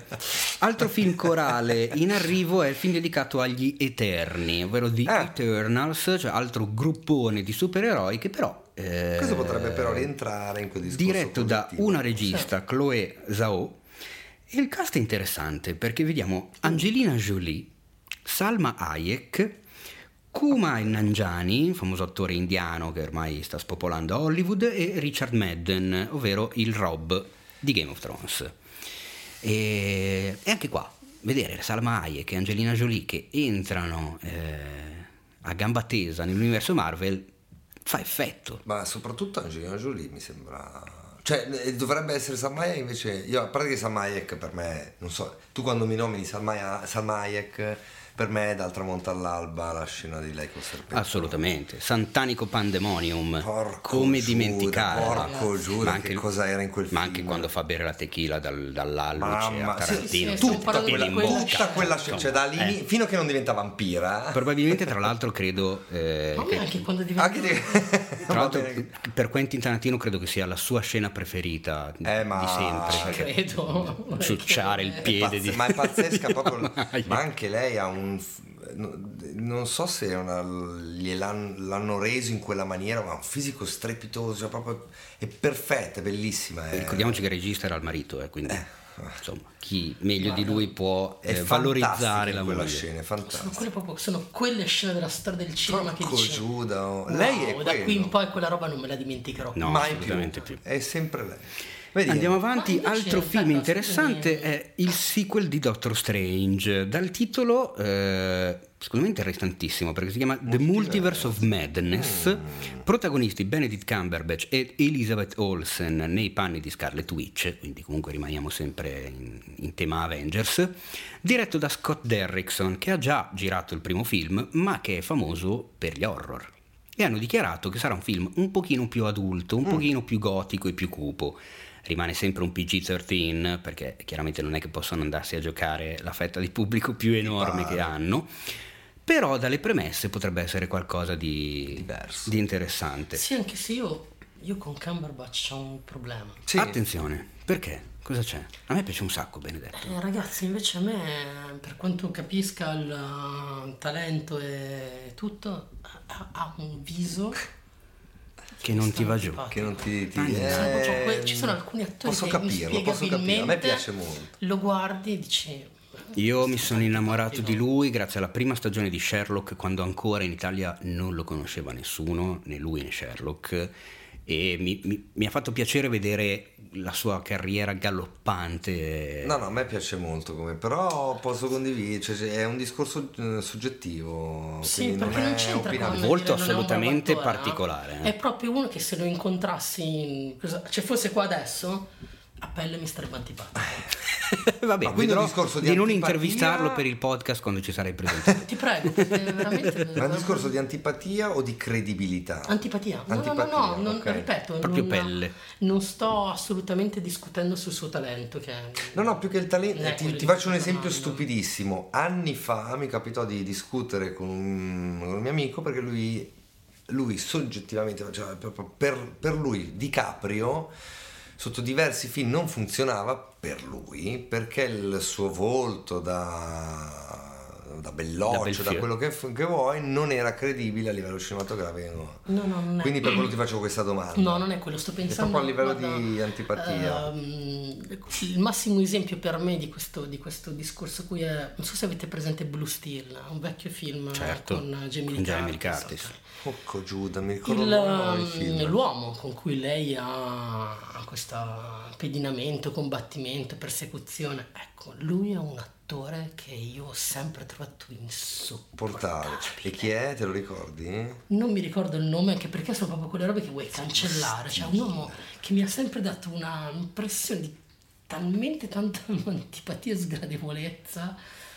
Eccolo, è lui, madonna. Ron Mi Silver. dispiace Ron, io non ti sopporto. Ron Silver che l'abbiamo visto anche in... ma che- che- Ron Silver, eh, diciamo che Vabbè, che abbiamo una vabbè. carrierona. Time Cop di Van Damme, quindi... Esatto. Beh, il mistero Von Bulow però con, con- con Jeremy Irons, Ok, un lui, grandissimo Jeremy Irons. Ron Cumberbatch- Silver no. Aspetta, prova a non- incastrarmi, no. lo, sento parlare ieri e cos'è che, di cosa parlava? Ah, con co- eh, Vin Diesel, prova a incastrarmi? Credo di sì. Sì, sì, la storia di un... eh, Ma chi è questo qua? No, niente, Ron Silver per, per Ma Carella. zero, non... È il tuo Sandra Bullock, diciamo. Esatto, bravo, bravo, bravo. Va bene, ma Mentre andiamo avanti. Però Cumberbatch devo ammettere che comunque al di là della mia antipatia, eh, effettivamente anche io se avessi Beh, detto ma certo. chi poteva interpretare Doctor Strange? Devo dire che è una scelta che ci sta. Azzeccata, sì. Mi chie- ecco, a proposito, scusate, non vorrei... ma mi è venuta in mente una cosa. Non credo che ci sia, almeno io non l'ho mai visto, ma uno dei personaggi Marvel che negli anni 70 aveva veramente spopolato, Silver Surfer. Ma guarda, sai che con me sfondi qualunque porta. Ne ho già parlato nel podcast più di una volta.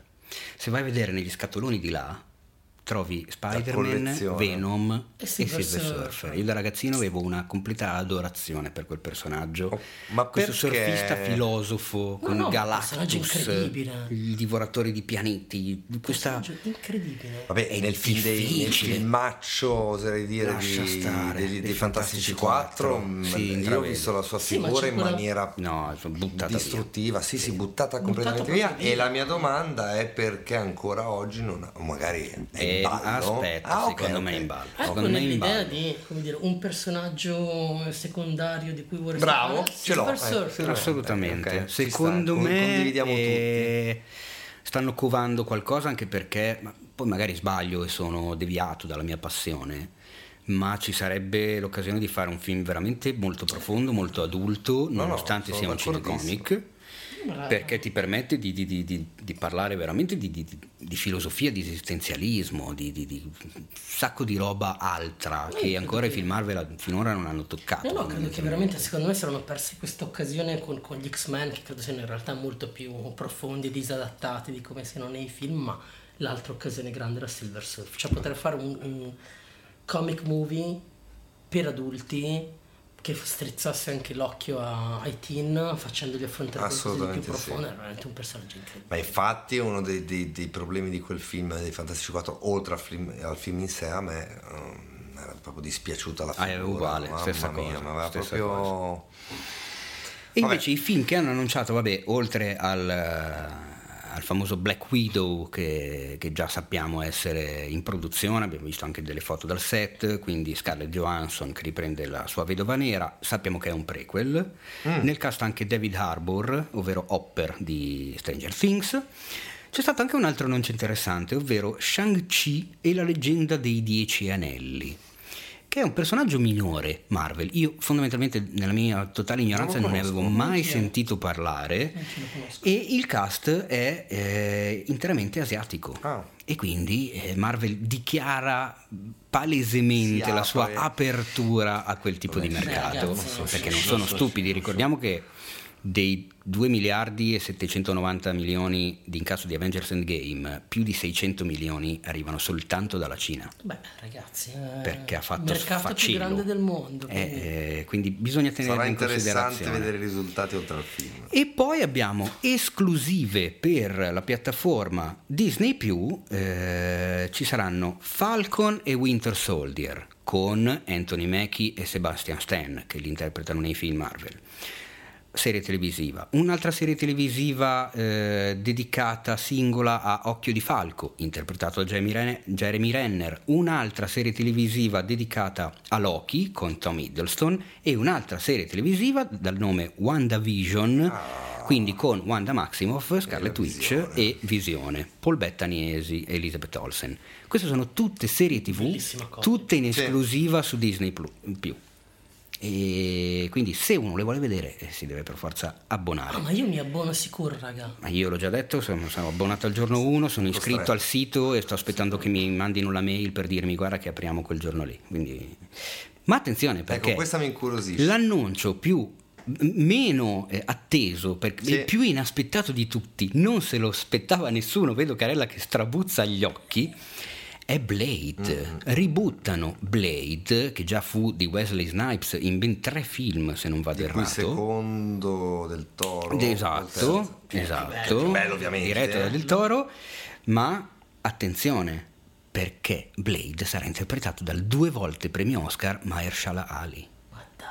E quindi le che cose si fanno serissime.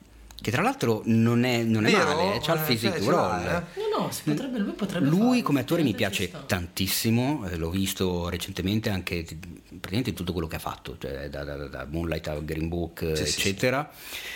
L'ho visto come cattivo, interpretava Cottonmouth, non so se l'avete visto, nella prima stagione di Luke Cage, no. serie Marvel che andava su Netflix, ed era molto credibile, a parte eh, il look, tutta la sua iconografia che lo accompagnava con questa gigantografia di Notorious B.I.G. che aveva in ufficio e quindi già me lo faceva stare simpaticissimo, così, di base.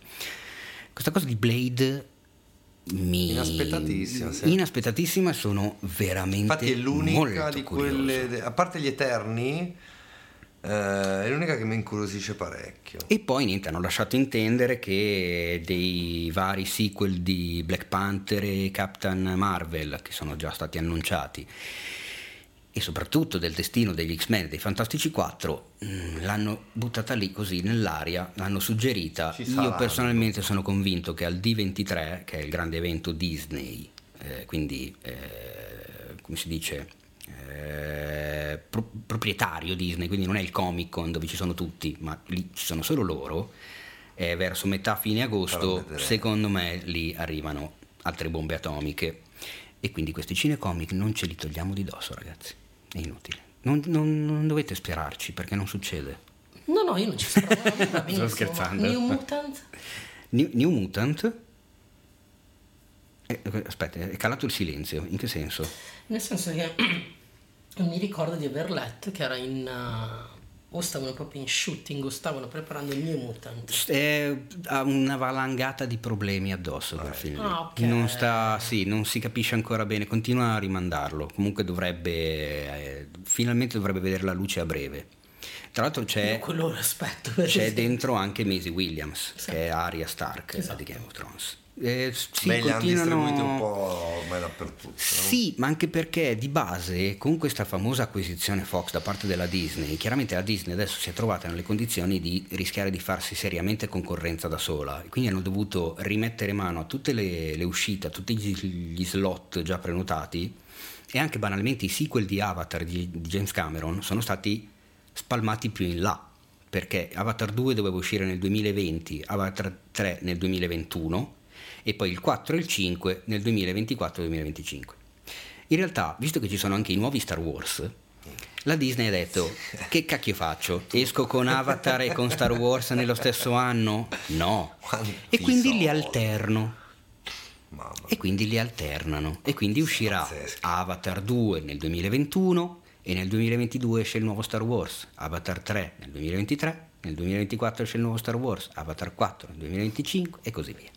Sempre che non si aggiunga qualcosa in mezzo. Sempre che, in tutto ciò, sempre tenendo conto che esistono tutti i film Marvel, che esistono tutti i film Pixar, oh. e che uh. esiste tutti, tutti i classici Disney. Disney. Esiste. Finirò nella tomba dando soldi a Disney. No, è, sta diventando veramente è qualcosa così, di, di, di, di, gigante, un vero e proprio mogul dell'intrattenimento. Vedremo se eh, a, a, a tutto ciò ne conseguirà anche un pochino di qualità e un pochino di concorrenza, perché io sono curioso di vedere tutti gli altri Cosa che hanno a che fare con questa certo. bestia gigantesca ormai, questo mostro. Che cosa faranno? Eh sì. Decideranno di deporre le armi, Eh. dargliela vinta e dedicarsi magari a qualcosa di più indipendente, a qualcosa di più ricercato e sperimentale, oppure daranno tutto e per tutto cercando di fargli concorrenza a, a quei livelli? Ma sai, quando ti, ti creano il centro commerciale di fianco o, o chiudi il negozio o decidi di fare qualcosa O che vendi il salame commerciale d'oca non ha, eh, esatto. vendi più nessuno. Eh, vedi. Va bene, io direi che possiamo anche finirla di raccontare le news, a parte un, un breve appunto, un breve complimento a Salvatore Esposito, ovvero Jenny Savastano di Gomorra, che è stato eh, scritturato per la quarta stagione di Fargo. Bravo! Da FX. Ma va, Bene, e sono, sono, molto, contento. Gli attori italiani, tra l'altro, sono in tutto tre. Ci sono anche altri due attori italiani nella quarta Sono stagione molto di Fargo. contento. Io sono contentissimo Sì, per sì. lui. Lui è diventato con Gomorra a tutti gli effetti un attore internazionale. Sui social è seguitissimo da tutto il mondo. Comunque Gomorra è stato venduto Vabbè. in 190 Vabbè, paesi, quindi è Miglior universale. serie mai fatta in Italia. Assolutamente. Ex equo con Boris, secondo me. Per un sacco di altri motivi, però ex equo con Boris. Questa cosa proprio non me la togli di test- dalla testa.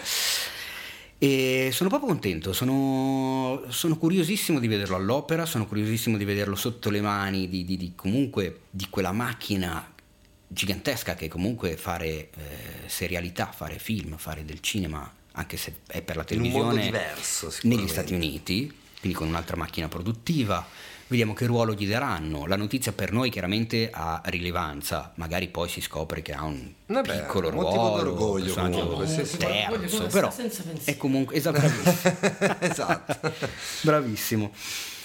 E volevo eh, buttare due parole, nonostante abbia scritto la mia bella recensione mh, accalorata eh, proprio oggi, su Midsommar, perché ho avuto la fortuna di vederlo in anteprima settimana scorsa. È il nuovo film di Ari Aster, regista e sceneggiatore di Hereditary, regista e sceneggiatore anche di questo Midsommar. E mi ricollego a quello che stavi dicendo tu a inizio Sì. puntata, la questione degli horror che ultimamente sono un po' tutti uguali, giocano tutti sullo spavento e non sulla paura, che sono due cose me fondamentalmente diverse, l'horror di pancia piuttosto che l'horror di testa. Ecco, secondo me in realtà c'è una salvezza all'orizzonte. No, partiamo dal fatto che mi manca qualcosa alla Shining, mettiamola così. Ok, ehm, Ni. no. Di- allora, so di dire una cosa enorme e infatti ho evitato di scriverla, quindi la dirò e basta nel podcast.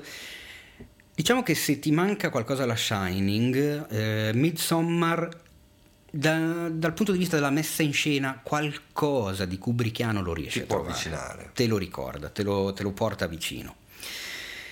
Però, come ho scritto, secondo me la salvezza del genere horror è nelle mani soprattutto di tre autori, che mi fa eh, specie che siano tutti e tre americani e tutti e tre cresciuti artisticamente a New York, Mm. due ci sono anche nati, e tutti e tre con due film all'attivo, del quale sono eh, sceneggiatore e regista e soggettista, quindi sono dei veri e propri autori delle proprie opere.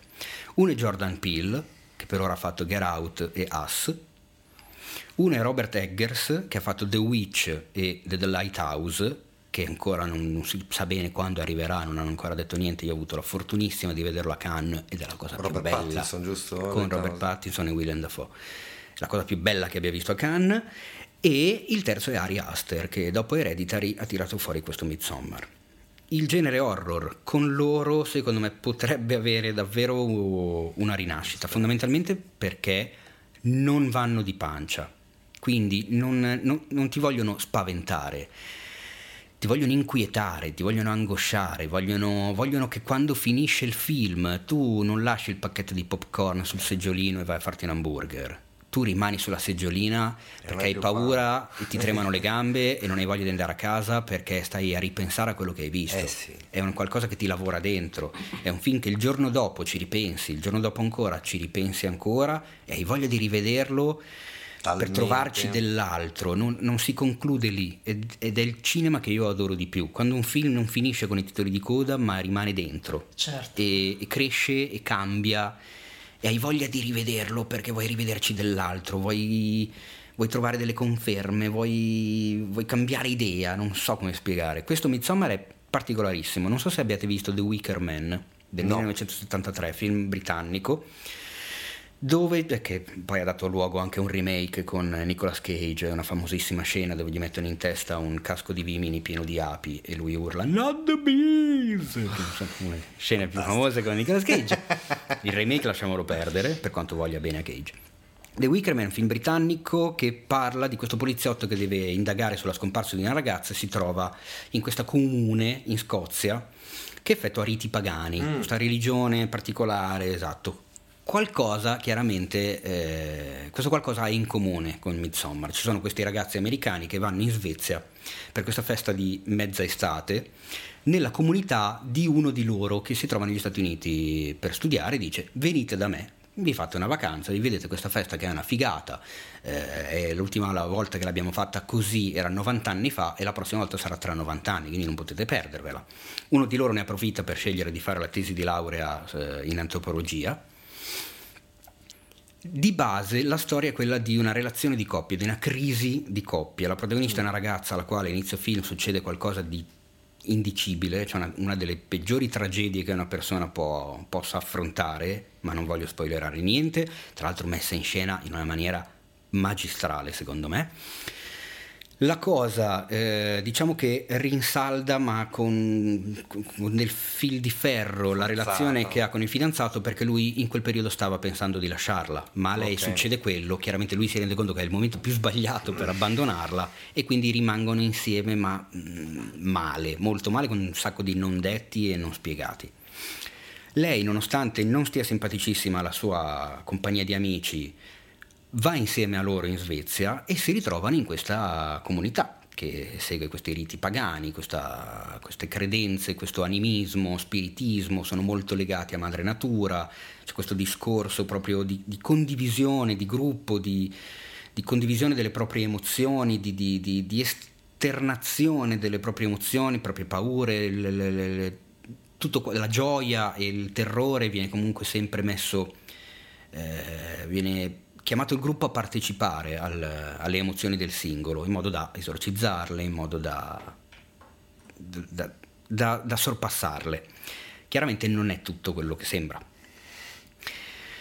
Il film è secondo me spettacolare, la messa in scena, la fotografia, la scenografia, hanno ricostruito questo villaggio svedese dal niente. Ah. Sì, sì, sì, tutto ricostruito, non, non- non c'è niente di, di- di vero, quindi Bene. grandissimo lavoro, Direi che mi piace. ma, ma hanno costruito anche a livello proprio, oltre a- a- alle, alle case di, di paglia e di, di- di- di legno, tutti dipinti all'interno, hanno costruito proprio una vera e propria iconografia di, questa comunità che ha un, un sacco di anni alle Non spalle. vedo l'ora di vederlo, cioè, è perfetto quello che mi stai raccontando. Comunica con le rune e con un alfabeto proprio, cioè loro parlano una lingua solo loro, che non è neanche lo svedese, quindi ancora qualcosa di ancora più interno. Cacchio, ragazzi.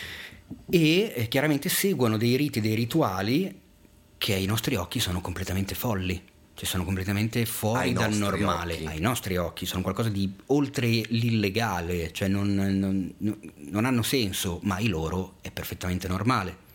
E non si pongono neanche il problema del fatto che per noi sia folle, cioè siamo noi i folli che non riescono ad accettare che quella sia la loro cultura, la loro tradizione.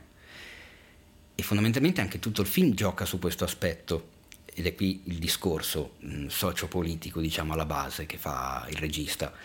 Eh, l'accettazione o meno di una cultura diversa, clamorosamente diversa dalla nostra, e il fatto di eh, doversi mettere in discussione non per forza pensare che siamo noi quelli retti e quelli giusti, semplicemente perché facciamo le cose come siamo abituati a farle. Anche loro le fanno perché sono abituati a, abituati a farle e secondo loro è giusto, così, così, e anzi certo. sono entusiasti del farle così, perché per loro è, è la normalità e la vedono come una cosa positiva e, e a ben pensare c'è del positivo volendo, nonostante quello che si vede. Eh, c'è anche tutta una critica di base alla, alla cultura dei ventenni americani, insomma, la, la cultura Chewingham, soprattutto quella contemporanea, di, di- di condivisione social, di vita masticata e sputata via, di, di- esperienze che le vivi in 5 minuti e poi te ne sei già dimenticato perché hai voglia di un'altra esperienza che, che- che ti sconvolga. Il film dura 140 minuti, è al contrario completamente di Hereditary, un'altra cosa che mi è piaciuta un casino. Se Hereditary, non so se l'abbiate visto entrambi, Eh, purtroppo no, devo Eh, recuperarlo. Anche. ti sbatte subito dentro la storia, Ok. cioè proprio ti catapulta dentro, c'è un colpo di scena a inizio film, fondamentalmente che non ti aspetti per niente. Eh, ed è tutto giocato sulla claustrofobia, sui luoghi chiusi, su questa casa, su- sull'oscurità, sul buio, le ombre, quello che non vedi. Midsommar è completamente l'opposto, sei nei prati verdi, sei all'aperto, Colore. sei in mezzo alla natura, vestiti bianchi, fiori dappertutto e soprattutto sei in Svezia a metà estate e quindi il sole non tramonta mai. Sei sempre alla luce del sole, sempre, sempre Non vedo l'ora luce. di vedere Midsommar. E questo nella paranoia della protagonista chiaramente lavora e macera Certo. dentro e fa crescere un sacco di roba. Non voglio dire altro perché spoilererei. Il film secondo me è una mezza bomba. Eh, Quando esce? questa settimana esce giovedì 25. Io Io, correrei a vederlo. vedere, questo qua da vedere subito. Correrei a vederlo e ripeto, sono contento perché insomma. Per ora ho visto tutti e sei i film di questi tre autori, veri e propri autori, perché il soggetto, la sceneggiatura e la regia è loro, Loro. e non è così frequente No, come no. situazione. Ma tutti e tre c'è- buttati sull'horror, tutti e tre che fanno un certo tipo di horror che è un po' l'horror, se vogliamo, di una volta fondamentalmente, cioè quello comunque fortemente, con un'impronta fortemente politica e sociale di base, oltre a quello che vedi, oltre a quello che vedi che è comunque messo in scena bene, rimane. godibile, sotto c'è tutto un sottobosco, Eh un sì, discorso importante, un messaggio che veicolano nel migliore dei modi. Quindi ragazzi, Midsommar, Midsommar. No, no, no, mega l'ho- consigliato. L'ho già segnato, pensa, prima Venerdì. del podcast, ma adesso ancora di più. Venerdì sono a vedere Midsommar. Poi mi direte se... se- Assolutamente. Assolutamente, sono anche aperto a, sentirmi dire ma che cazzo dici, no è pretenzioso, No, no, no, è no, esagerato, no è palloso, eccetera. Quindi è proprio un'altra roba, che è un'altra delle cose che ho apprezzato tanto di- di- del regista, perché la tua opera prima e opera seconda sono comunque due, secondo me, più che buoni film. Si vede che comunque l'autore è lo stesso, anche perché a livello di messa in scena ci sono delle idee che ritrovi. Sì, sì. Eh, non so se è presente in Hereditary ci sono i passaggi temporali come stacco sull'asse eh, Sì. che passa dal giorno alla notte in un attimo con la stessa inquadratura, qua lo ritrovi. Bello. Qua c'è. Trovato- Però sono dei film profondamente diversi. Ah, ecco, ultimo appunto e chiudo, c'è la rappresentazione del trip da psilocibina, che io non avevo mai visto resa in questo modo e resa così vicina alla realtà. E qua. Ma, E qua. da E qua qua non raccontiamo il cinefetto che ci interesserebbe. non raccontiamo... Esatto, va, va, basta così. Eh, me l'ha raccontato un amico. Eh? Eh, cioè, Siamo agli sgoccioli ragazzi, io direi di ricordare l'appuntamentone di lunedì prossimo 29 luglio che tra l'altro ci vede protagonisti.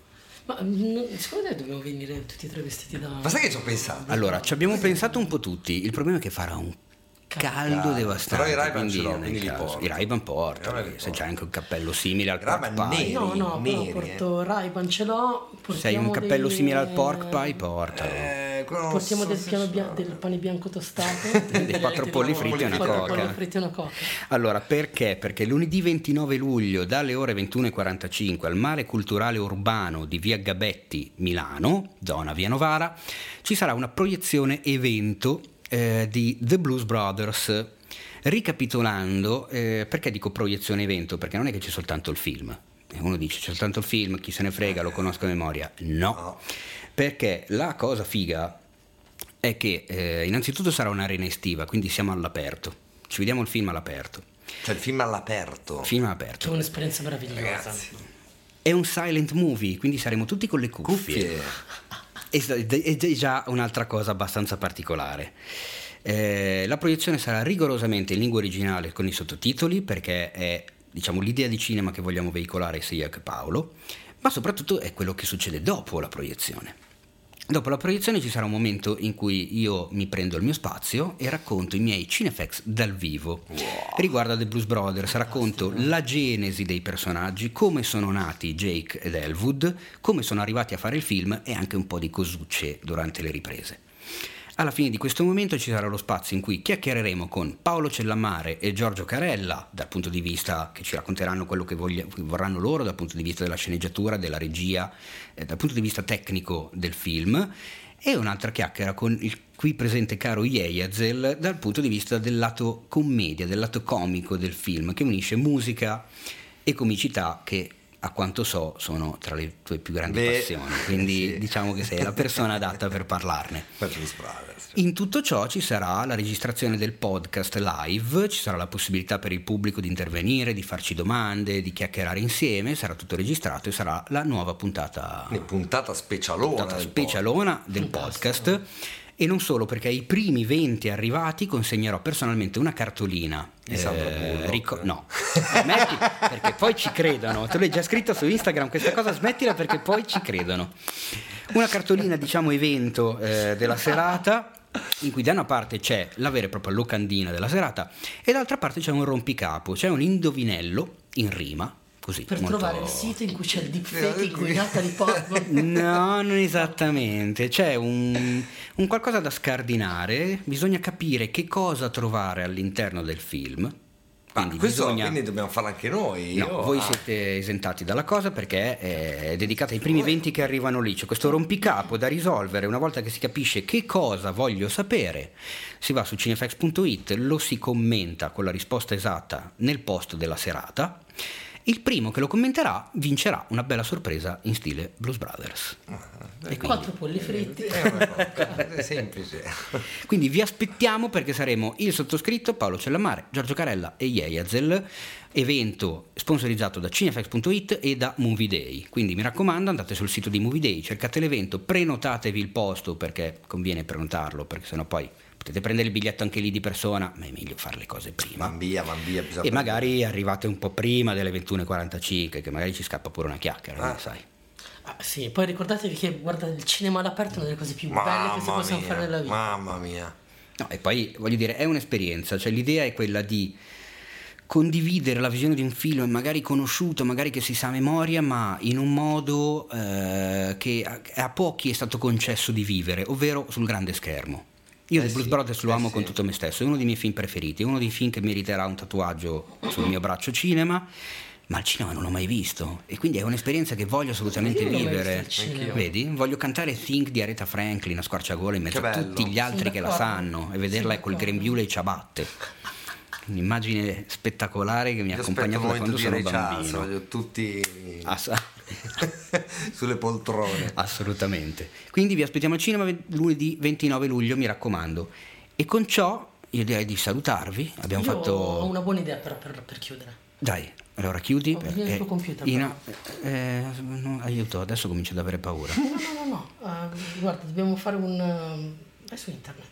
Eh, se- se- sei già vai, Cosa, cosa c'è? vai. cosa c'è? Beh, dimmi. Aspetta, questa cosa sta Eh, succedendo live ed è fantastico. Sì, perché secondo me ci serve per fare eh, una recensione. Una- una- con una bella recensione. Con una bella Sì, sì, recensione. aspetta un attimo, ascolta. Eh sì, ho capito, ma loro stanno ascoltando, bene stanno ascoltando la puntata, è Non già ti la puntata più lunga di Non ti sempre. preoccupare, vedrai, vedrai che Vedi quando manca, vedi quando c'è Paolo. Paolo si incazzerà da morire perché mi ha detto io lo so come siete, poi ho già Finirete- sentito le puntate col Vedrai, vedrai. Carella, lui è uno che si allunga, Sì, di sì, ma lungo, vedrai, vedrai ma piace. contienilo, io gli ho detto non Siete posso contenere. Eh, eh, Tutti insieme.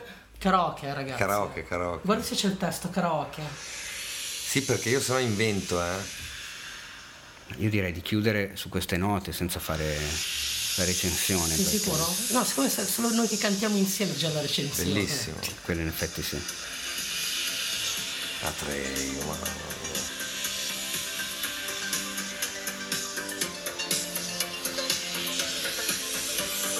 Turn around.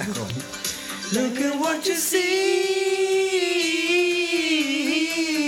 In her face. The mirror of your dream. Make believe I'm everywhere. Given in the light. Siete meravigliosi ragazzi. Written on the pages is the answer to our never ending story.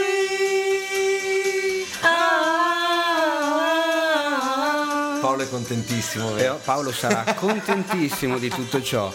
Dai Paolo. Io sulle note di Neverending Stories di Limal vi saluto, vi ringrazio per averci ascoltato, vi dico che potete sempre eh, andare a, tro- a, a farci una recensione a 5 stelle per farci crescere, far crescere il nostro podcast, farlo conoscere agli amici, ai parenti, alle zie, ai compari e ai nipoti, come direbbe Maurizio Merluzzo. Recensiteci dove volete, dove vi pare, anche, su, anche dove non si può. Eh? Ma sì, ma Anzi, è ancora più bello. Assolutamente sì. Vi ricordo che potete seguirci su Instagram come at cinefx.it, at Giorgio Carella, at Ieiazello. Lo, lo, Se non eh, vado, sì, era già rubato, era già rubato. Quindi Ieiazello. E direi che ci sentiamo alla prossima puntata. Tante care cose, un salutone da Giorgio Carella, Ciao a tutti. un salutone da Ieiazel. Ciao, c'è lunedì, lunedì, sì. Sì, certo, e un saluto anche dal sottoscritto. Ciao Ne!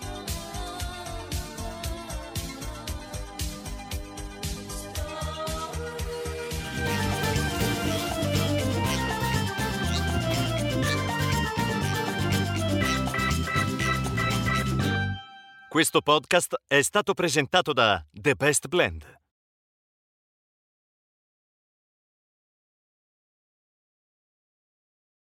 Di Belen, scusami. Non me lo ricordo. Aspetta, vai, vai, vai, riprovamela. Riprovo, riprovo, prova due, la sigla sempre. Ma sì, Questa certo. è la maxi storia di come la mia vita è cambiata, capovolta, sotto sopra si è finita. Ok, perfetto, vai. Eh, Uno, tu? due, prova, prova, Eh prova. no, la prova, sigla, prova. la sigla, Ma io non la non so va- la non sigla. vale, non. Ma come Eh, non la sai? Posso cantare lyrics. Neverending Story però.